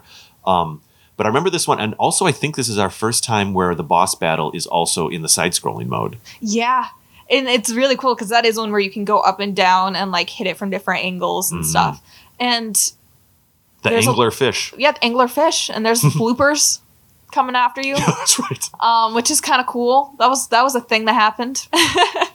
And the music in the 2019 version, they did a little bit more with the, how the music changes if you're down in the side scrolling areas or if you're underwater. There's different instruments that fade in and out. I love the music for this game, Mm-hmm. It's which cool. I guess we didn't even really talk about that too much. hey, we'll save it for a, A music episode. music of Link's Awakening. This is what we got to do in our Okay. Link's Awakening music of Link's Awakening episode. We'll um, do a little compare and contrast. So we'll mostly talk about the music in the 2019 version. Uh-huh. I have no idea when we're going to record this episode, but we'll throw it in the episode Yeah. list.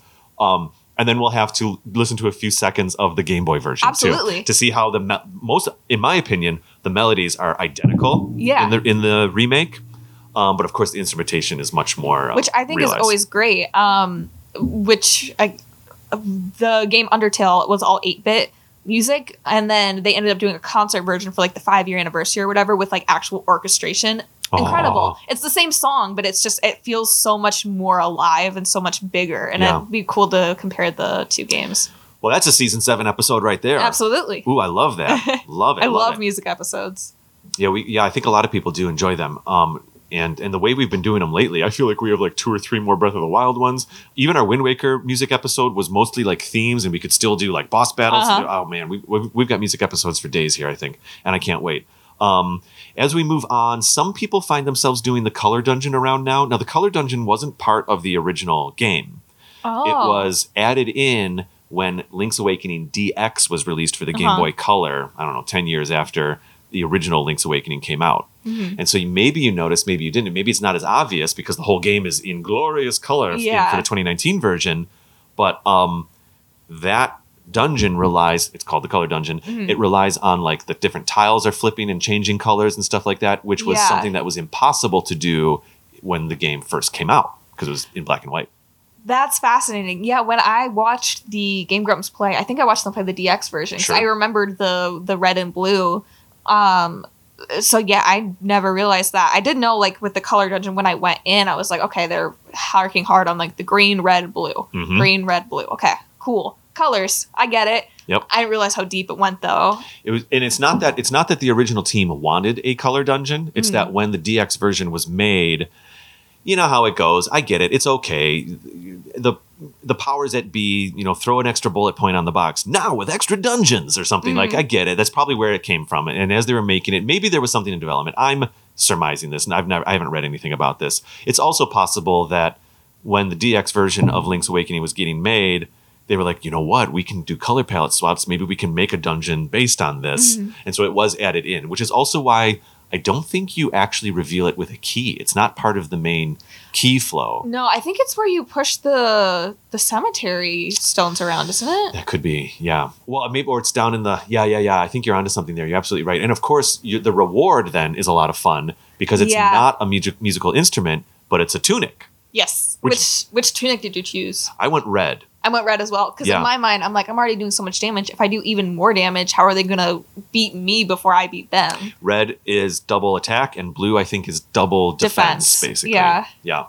Um, oh, which reminds me of the whole power acorns and Yeah. defense nuts, or I can't remember what the defense one is. I can't remember, but I do know the power acorns. Mhm. Those were cool. Um, it felt very Super Mario. Yeah, the music's exactly the same.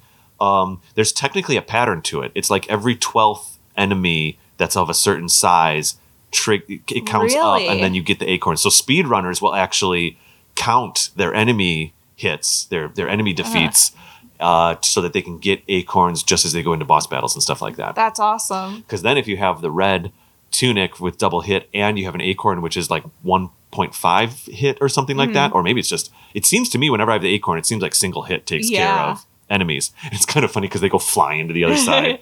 Um, yeah, wait, is it a, is it a security? I think the defense is an acorn and the attack is like a feather or a leaf or something. It's hard to remember. Yeah, I would have to look I'll it ju- up. I know, I know. I might, maybe I'll look it up too here. But anyway, they, I didn't have that in my notes. I just recalled. Yeah. So the color dungeon's kind of wedged in. Um, cool. The- so for me, playing the col- I did not play the color dungeon on the. D- I did not play the DX version when it came out. I just Mm. didn't have it. I own it now, but I haven't gotten to the color dungeon on a Game Boy Color. Um, so for me, that was my that was a new experience playing the 2019 version. When I Oh, was able to really? play Color Dungeon, and I was like, oh, cool. I was able to kind of retro imagine what it would be like in Mhm. eight bits or whatever. Um, but I was like, oh, I see what they're doing here. That's and even the boss relies on color. So it's not a, you know, usually in a black and white game, they would have to, um, famously, here's an example in Super Mario Land 2, when um, Mario gets the fire flower, Mm, we all know on a normal Nintendo game, he gets his red and white suit. yeah. You can't do that on a black and white Game Boy screen. So they had to give him like a weird feather that he wears or something like that off his head so that you could tell that he had a power up because you can't Yeah. change the color. So a lot of times with early Game Boy games, a lot of these bosses, and, and it's also true in Link's Awakening, have large physical changes. Their silhouette Yeah. changes to, to show that they're in a different state or something Mm-hmm. like that.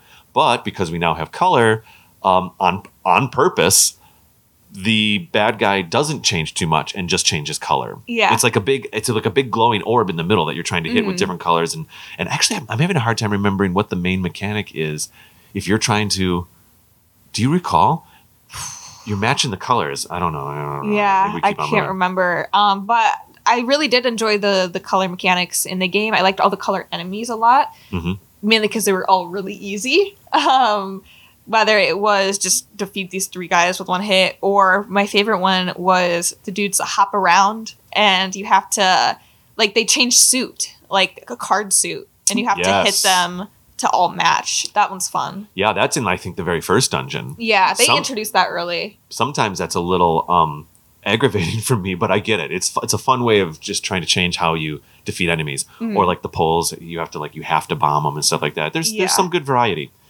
Uh, technically, that brings us to Catfish Maw, which is um, but getting there, you usually encounter the friendly ghost. Do you remember Mr. Pink Ghost and bringing him back into his home? Oh, I was really happy to do that one. That one was sad. We have an entire blog post on our website about the friendly ghost that Celeste Roberts wrote. Good. Yeah. As she should. I loved the friendly ghost. It was kind of fun getting to see him just he was so sad. And I was happy I got to bring him back to his home. Yeah, absolutely, absolutely. The um the final boss for Catfish Maw, I'm kind of skipping that one. I'm going kind of fast here. Um, is the slime eel? It's the one where it kind of comes in and out of all the different Yeah. tunnels and tubes and That stuff. That one was pretty easy, just being able to lay like the bombs there for it to eat. yes, yeah, basically, yeah, exactly. Um, in the Game Boy version, the slime eel, its body parts are circles with hearts on it. It's a very strange graphical choice. I don't remember that in the 2019 version. Yeah, I don't think it's like that. But anyway, uh, then you get the boomerang, and you're moving on to the face shrine. hmm Where the heck is the face? Oh, it's in the lower right part of the land. I think. I think face shrine is lower, li- like to the lower, so like southwest of Animal Village. But I am. I will track. take your word for it. this is, however, where the rapids ride happens. Yes. Um, Rapids Ride, and you got the hook shot, and it is so fun getting to like go all around. And I, like games where you have to collect a lot of things. It's the completionist in me. I like I like to collect things, and Cool. I like to go to the dude and be like, "Here, I beat your little challenge. Give me give me all this stuff." Yes. so how many times did you do the river ride? Uh, probably like three or four. Yeah. Um, not a ton because once I did it, I did it. You Mhm. know, I was like, I beat you. I don't have to do this again, type Right. thing. Technically, you have to get it within a certain amount of time, and he gives you something that I think does eventually lead to you getting the key to the next dungeon or something like that. Yeah, he gives you something. I can't remember what it was, but I felt really achieved when I did it. I think one of them because he has two different modes, right? There's like two different versions of it. Yes, that's do. true. I think one of them might give you the key, and I think the other one gives you a heart. That's that's like probably very likely. piece. Also, it's kind of weird that as we're doing this, we're kind of having like vague memories of certain things, even though we've both played this game recently. Yeah, it's very it's a very muddy game in the sense that like a lot of it runs together. Not in a bad way. It's really fun to play, but I think it's because it is a game where you just turn your brain off when you play it. Interesting. That when you try to think back to it, you were like, uh, I wasn't thinking at all when I was playing. there this. is a lot of visual one of the things that i think is different for the 2019 version is there's a lot of visual variety compared to certainly the original Yeah. uh, game boy version because the original one was again just four shades of gray um, they do some clever things in this version where sometimes the angle shifts or the the general palette of an area will the will almost like they'll put like filters Mm-hmm. on things when you go into the when you go into the mysterious woods it's very noticeable there's a palette shift Yeah. um, when you go up into like the tall tall heights there's like an orange that kind of layers Mhm. over everything and i think that that was an effort by grezzo to to have there be a little bit more visual variety and i think they did a great job but still sometimes when you are just looking down at a bunch of blocks maybe it does blend together a little Yeah.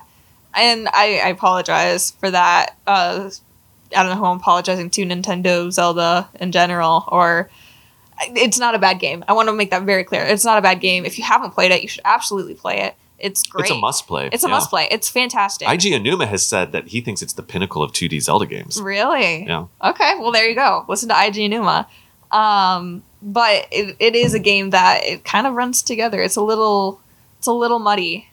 come to think of it, playing Minish Cap, it is much more def- You know what? But here's the thing: Minish Cap is post Ocarina of Time, so really the whole because even you know we've we've said many times that the original Mhm. Legend of Zelda is technically it's debatable, but technically an open world game. You can go anywhere, and the whole world is open right from the get go Uh, and that was the style of Zelda games at the time. Is that even even Link's Awakening? I'm sorry, even Link to the Past is open-ish, open world-ish. You can Mhm. kind of go anywhere, and so this is still a game that's in that space where you you know yes you have to unlock if you if you can jump or if you can pick up a rock or whatever. Yeah. But in general, you can kind of go anywhere, and I'm thinking about Minish Cap right now, and it's much more like, oh, now I'm in the new area. Now I'm in the swamp. Now I'm in the whatever mhm. because it's post Ocarina, where Ocarina was very much like now I've gone now I'm going to the Zora area. Yeah. Now I'm going to the Gerudo area. Um, and so this this precedes that. So, so some of it being a little blurrier is okay. Mhm. Technically, Eagles Tower is the next dungeon. Um, I like the Eagles Tower. I th- I'm having. I think the Eagles Tower is the one where you have it fall down a level, right? You, like, or is that Turtle Rock? Ooh. Oh, I think it's Eagles Tower think it's, it's- Eagles Tower Because it's a huge tower. It's like very small, Uh-huh. many many floors, yeah, because and you, have bomb keep, pillars, the four pillars, right? Yeah, that's definitely Eagles Tower because I remember being really frustrated with that. Well, I kind of loved it. I mean, I'm not trying to like be opposite, No, but I loved Eagles Tower and finding those four pillars. And I really got, you know, one of them was like a really tough puzzle. And I, I remember getting really stuck in Eagles Tower for Yeah. a while, probably for like two or three play sessions, trying Mm-hmm. to figure out how to get to that final pole to, to make it fall. And what's really Uh-huh. neat is that when the when the one layer falls, when many layers fall on top and the one Uh-huh. floor is removed, did you notice that? I, let's just say that it's like floor three that gets removed. Floor two and four they mush together, and it actually changes the layout of this new Oh. like hybrid floor, and that's that that's what like unlocks the final way to get to the boss and stuff like that. yeah. It's very cool. No, those few play sessions, that's why I was like not having it. Um, because again, I'm not a patient person. Yeah. But um, I think what threw me off the most was the fact that I kept having to like go back and forth, try, go back and forth, try, go back and forth. Mm-hmm. And that's what was making me frustrated with it. That being said, it is a really, really cool mechanic. Yeah. And it's a really cool dungeon. I'm just not the right person Sure. for that dungeon. How did you feel about the boss battle? Another side-scrolling boss battle. That one was fine. Um, again, I didn't struggle much with No, it. None of them are too difficult. None of the bosses really are that tough, and and and the toughest it gets, maybe they're like there's two phases or something Yeah. to these bosses, Like but Ganon usually was a little difficult. Yeah, yeah, that's true.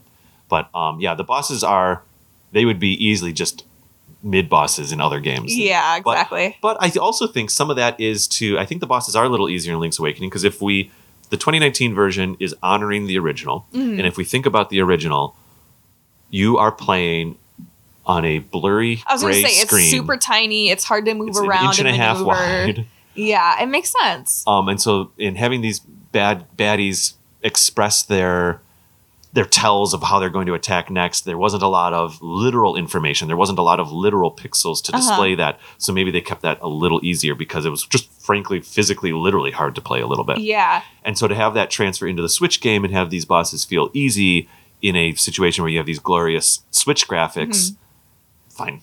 yeah. I was going to say I had no issue with that. I will take an easy boss over one that I have to fight a million times any day. Yeah. Yeah. I mean, I like a good boss battle, but honestly, it's not what I like play Zelda games for. Yeah, I think some people do. I mean, when I do have a good boss battle, it's like, whoa, that was super cool. Um, but I, I really like the dungeons when it comes to Zelda games. Uh, that does lead us to Turtle Rock, which took me forever to unlock. yeah. Turtle Rock was hard. Um, It took me forever to just, Just to make unlock it. available. Yeah. Yeah, because you have to use pretty much every item that you've had up to that point to kind of do different things. Do you get this magic, the magic wand in Turtle Rock or before? I think you get it in Turtle yeah. Rock. Okay. Okay. Okay. Um, because that's like a really big thing with lighting all the torches and using them against like the little like orb guys, all of that. Which I think the magic wand is probably my favorite of the abilities that you get. Well, you've also mentioned Turtle Rock many times in this recording, so It's I'm cool. I will I am deducing that it was maybe one of your favorite dungeons. It was my favorite because it was so memorable. I feel like it was so different than the other ones. Yeah. Um, and just like the way you moved around, I liked all the different key puzzles. I liked being able to push everything. Mm-hmm. And I, when I was using Dampe's Shack and like building little dungeons for myself, I used a lot of the ones from Turtle Rock. Oh, it. really? Yeah, I, I realized I used cool. many of them. Uh, it was cool too because I think that's also the one where you get the little machine that you can drive around and fill in all the And different fill in the- spaces. yes, yes. And then like you unlock things from doing that, and that was a cool mechanic. I really liked in that was second or third room in the dungeon. You're like, there's a little pool of lava, and there's clearly four or five little hallways on the other side of that lava pool, and you're like, all right, which one shall I go to? And, you, Uh-huh. and you drive the little guy around and and It's make these new cool. paths. Yeah, I liked it a lot. And also, it opens up the unlike the little switchy blocks that I like, Mm-hmm. Which is basically binary. It's like, okay, you can go that way or you can't go that way, and how are you Mm-hmm. going to navigate a yes or a no?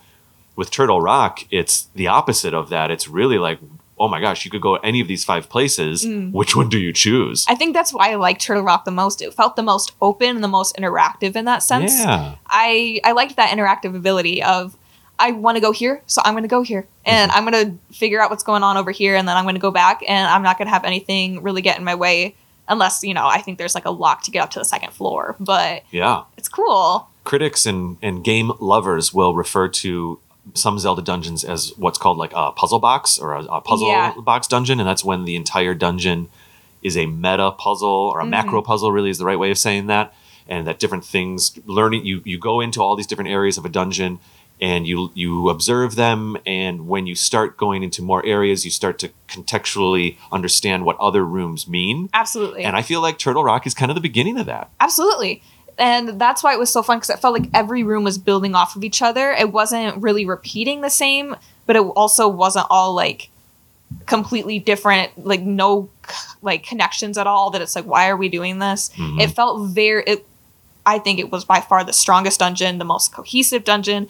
I liked obviously the the Dodongo snakes that were in there. I love the Dodongo snakes. I think they're so fun. Yeah. Um, I just I loved it. That's cool.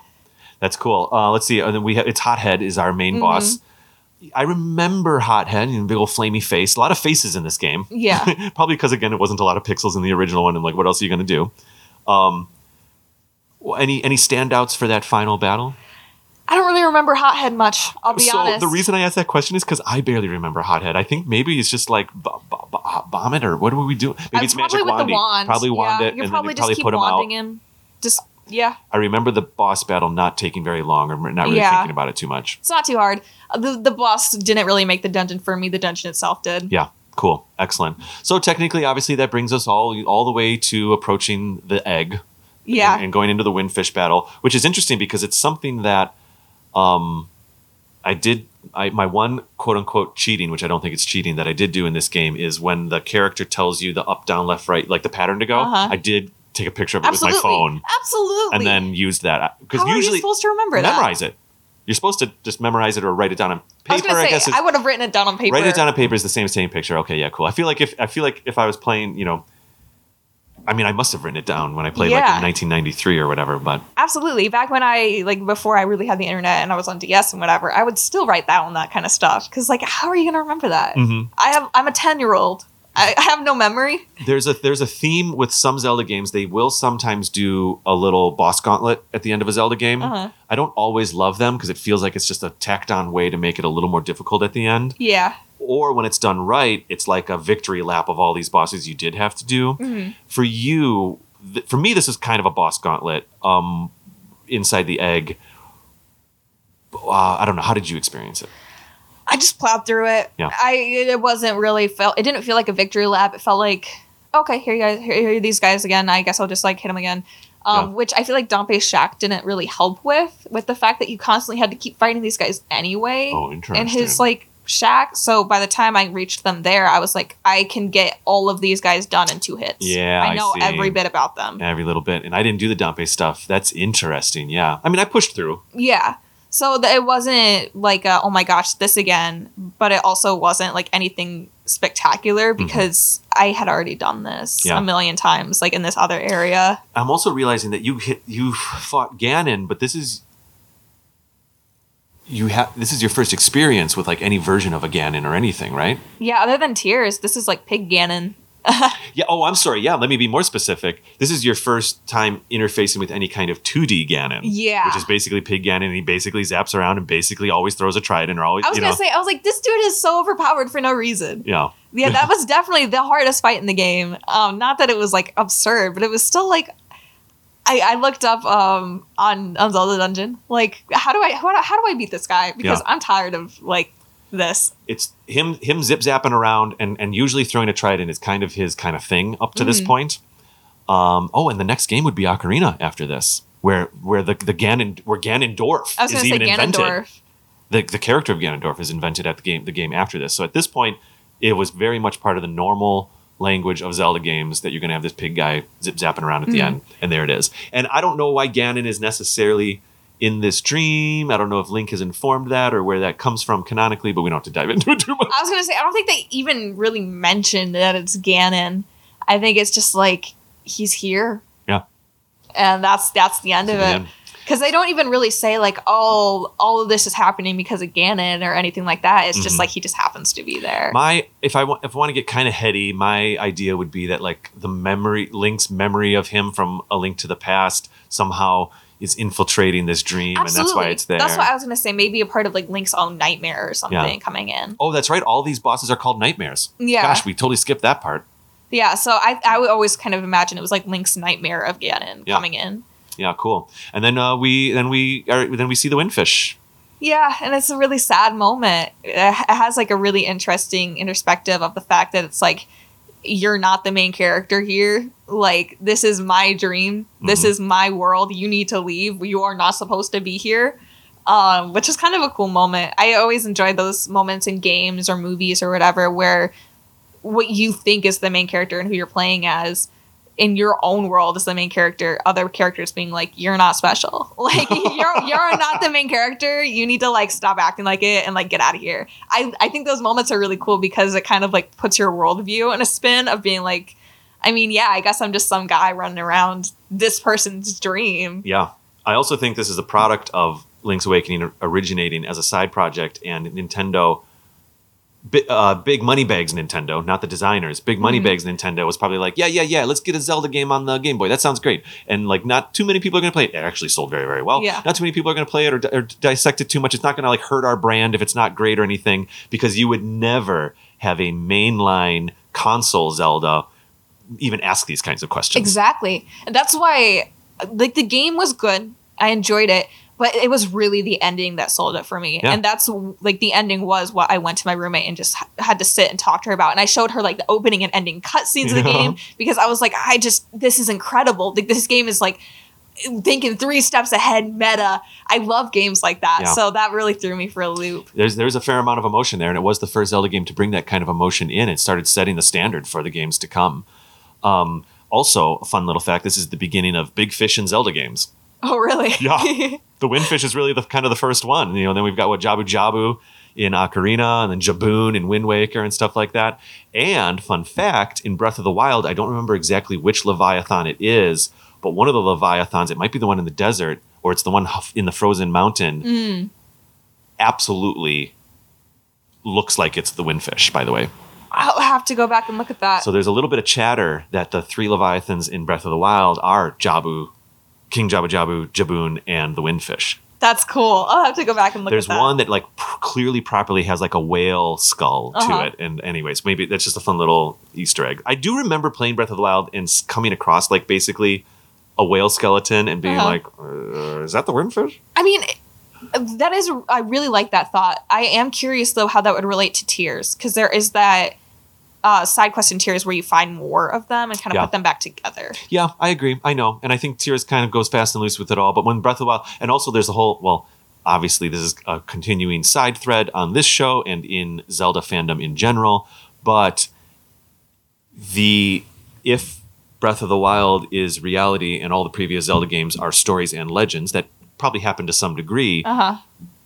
the story of Link going into a windfish's dream, which isn't even a fish, by the way. The windfish is a whale, which is a mammal, Uh-huh. but we don't have to get into that.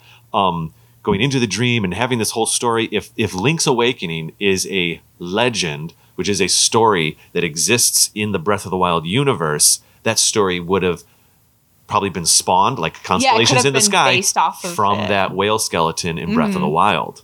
I love that. I'm someone that's a huge fan of like real life mythologies Yeah. and like cultures, and I I So- love that kind of stuff. Said another way, it's not that the skeleton in Breath of the Wild is the windfish, But it might it's have that the inspired it. it's that the windfish story Yeah. was inspired by that skeleton. That's cool. cool. I don't know. Some people like that idea. Some people don't because they they they don't want they don't like the idea that some of these like awesome Legend of Zelda games aren't quote unquote reality. Yeah. But but we've explored this before on the show. A legend is always based in some reality, yeah. you know. And so, um, anyways, that's just something to consider. But it is kind of fun that in at least even from an emotional level, the windfish is kind of in Breath of the Wild. Yeah.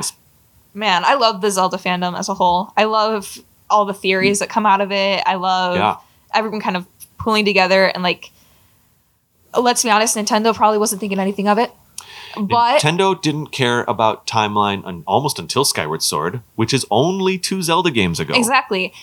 But everyone is like coming together and like attaching things to each other and just kind of accepting it as group truth Yeah. and making what they want out of the games. And I Mhm. think that's so great. I think so too. Every Zelda game famously starts story last. Is that the right way to say that? Um, the, all the designers have talked about this. The main producers, everything. When a new Zelda game is being made, they start making the game first, and they start considering what mechanics might be interesting and what the mm-hmm. play experience might be. And then there's a whole story. Like even with Tears, there was a whole story team that came in. I don't know, one third of the way through production to figure out, like, okay, well, how do we wrap a story around this game Which that's being made? fascinating. So with Zelda games, the stories usually do deliver. They usually are good, but story comes second with Zelda games. Yeah. Man, that's so fascinating. I i've always imagined story first with like everything. With anything, right? And that's also why there are so many canonical inconsistencies with Zelda games, and I think Nintendo's fine with that. And so I, as a Zelda fan, am also fine with that. yeah. I was gonna say, you know what? It's not bad. It's not bad games, and Yeah. they're all great, and it just lets the fans have more uh, freedom in I'm what a- they're doing with it. I'm also a very large. I don't talk about this often. I'm a big Jurassic Park fan. I have mentioned that, but I'm also a big Star Wars fan. And um, one of the most fun things about new Star Wars, post Disney Star Wars, or you know whatever pre now that you know whatever. One of the most fun things about Star Wars in general is that there is a solid canon line. Like Uh-huh. everything fits into, and they're very very strict about having everything fit into this massive story, and that's a ton of fun. But when I am being a Zelda fan, I've uh, I've decided that I don't need that in my Zelda fandom. It's okay. Yeah. I feel very similar about the Marvel Cinematic Universe, Mm. where everything fits together in a certain way, but at times it can almost get a little exhausting. That being said, I'm a huge Marvel fan. Like, don't get me wrong, I've watched all the stuff. Um, but at times it's like, it's kind of nice just being able to connect it how you want to connect it. Um, which is why I'm really happy that the Sony Venom is kind of its own thing and not really connected to the MCU, but I digress. I hear you. I hear you. Cool. Excellent. Any final thoughts? This has been a long one. I usually let the review episodes go a little long. This has been probably about an hour and a half episode. Okay. Um, we're going to take a solid break here, probably have some lunch, and then we're going to record those other two episodes. But any final thoughts on your experience playing Link's Awakening? I'm glad I gave it a second chance. Um, Oh, I yeah, that's right. I'm really glad I gave it a second chance because I it was a game that I got and it was before I was a part of another Zelda podcast. I got it because I loved Breath of the Wild. I thought Breath of the Wild was so great. So I got Link's Awakening next. Because it's the next Zelda game that came out. It was the next one that came out. Oh my gosh. And I opened it and I was like, what is this? what uh, is this a cash grab? What what is happening? And because I didn't fully realize at the time either that it was from something. Oh, you didn't realize it was like a remake or a. I mean, it says like remastered remake, but I didn't know how far back. Sure. I knew nothing about Zelda. Yeah. So I was Yeah, just wow. like, I was immediately turned off. I thought about selling it for a while. I was just like, I'm not ever gonna play this. Then I came onto AZP and was like, you know what, I should give it another shot for being able to talk about it. And I'm so glad I did because it actually is a very, very good game. I was just really thrown off because I knew nothing. when it com- yeah when it comes to the spectrum of zelda game styles breath and link's awakening are kind of on opposite ends of the Mm-hmm. spectrum Yeah, and not even just in gameplay, but also in story wise, in uh, art style. It, they're completely different, hmm um, which was like huge shock when I Yeah. first tried to play it. Um, well you're you know like when they talk about you know people who are like food reviewers they start to build their palate and they start to know more by having all these different flavors that they taste it's like well you're starting that journey now Mm-hmm. exactly. And now I did the same thing with Skyward Sword. It took me a second. I was like, oh, played again, has stopped.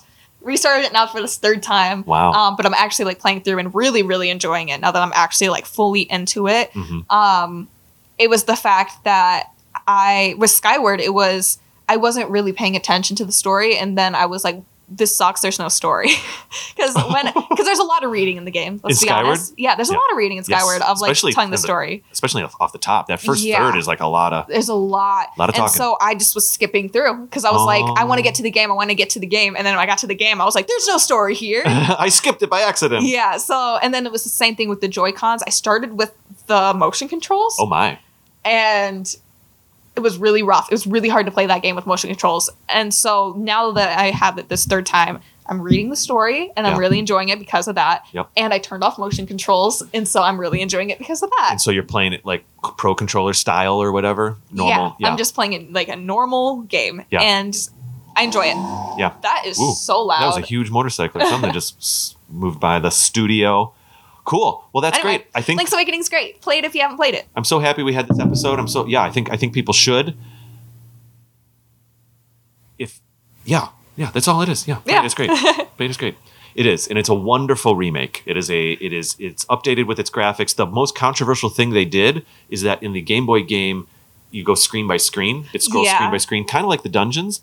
Um, and in this game, they had it be a smooth scroll. And the only downside, in my opinion, for the 2019 version is the upside is you get this cool, cute little smooth scroll. It looks like you're looking at a little board game. Um, the downside is sometimes Link can see things in the world that th- in the original design you couldn't. So like um, there's moments where you're like in the forest and you can kind of see a little bit of Animal Village because the screen has scanned to the Yeah. right. And in the Game Boy version, you didn't even realize that you were on the tile right next to Animal Village. Um, and so sometimes the Game Boy game felt a little bigger Yeah. because you couldn't see as much weirdly. Um, but I also think that's why Nintendo chose this style of like looking down at a little clay model.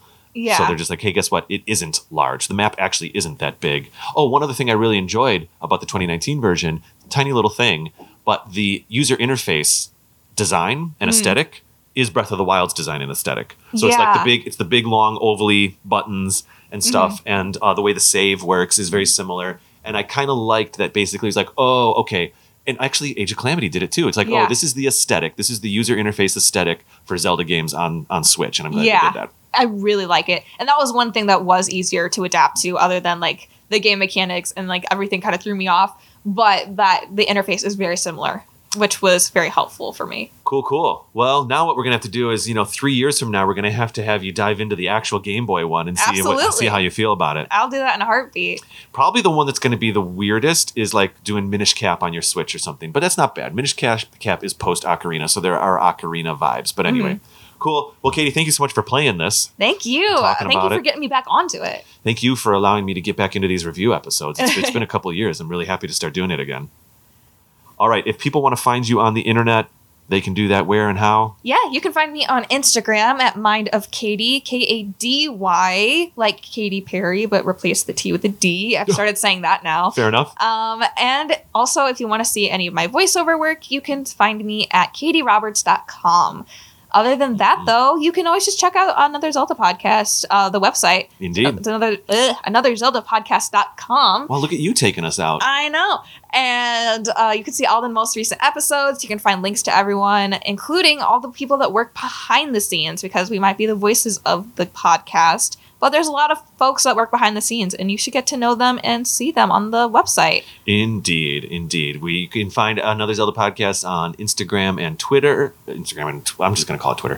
Instagram and Twitter uh, at another Zelda pod and another Zelda podcast. We do. I have been uh, bo- boosting up our Threads posts now as well. So um, I think we're another Zelda podcast on Threads, and that's mostly it. We do have um, a couple extra videos and stuff on our YouTube channel little quick reviews, some unboxings, and all that kind of stuff. People can find me personally on the internet at Raptor Paint. It's just like Katy Perry, just replace the K A D K A T Y P E R R Y with R A P T O R P A I N T, and you'll find me. Um, and uh, that's good enough for now. Kady, I'll see you in another episode. To do it. I'll see you. You're like another grimacing episode. right now. I was like, oh, does it sound that cringe when I say it? no, I wanted I wanted it to be a, I wanted it to be a bit a bit much. All right, there it is. Everybody, we'll see it. We'll see you in two weeks, where in which Kady and I will be talking about oh our favorite places to live in Zelda games. yes, where we would love to live. I'm Not so necessarily excited. favorite places where we want Where to live. Where we would live. Oh, I love it. I'm so excited. it's just going to be every campfire in Breath of the Wild is going to be my. No, I'm joking. I'm joking. I'm joking. All right, cool. outdoorsman. We'll see y'all in two weeks. Bye bye.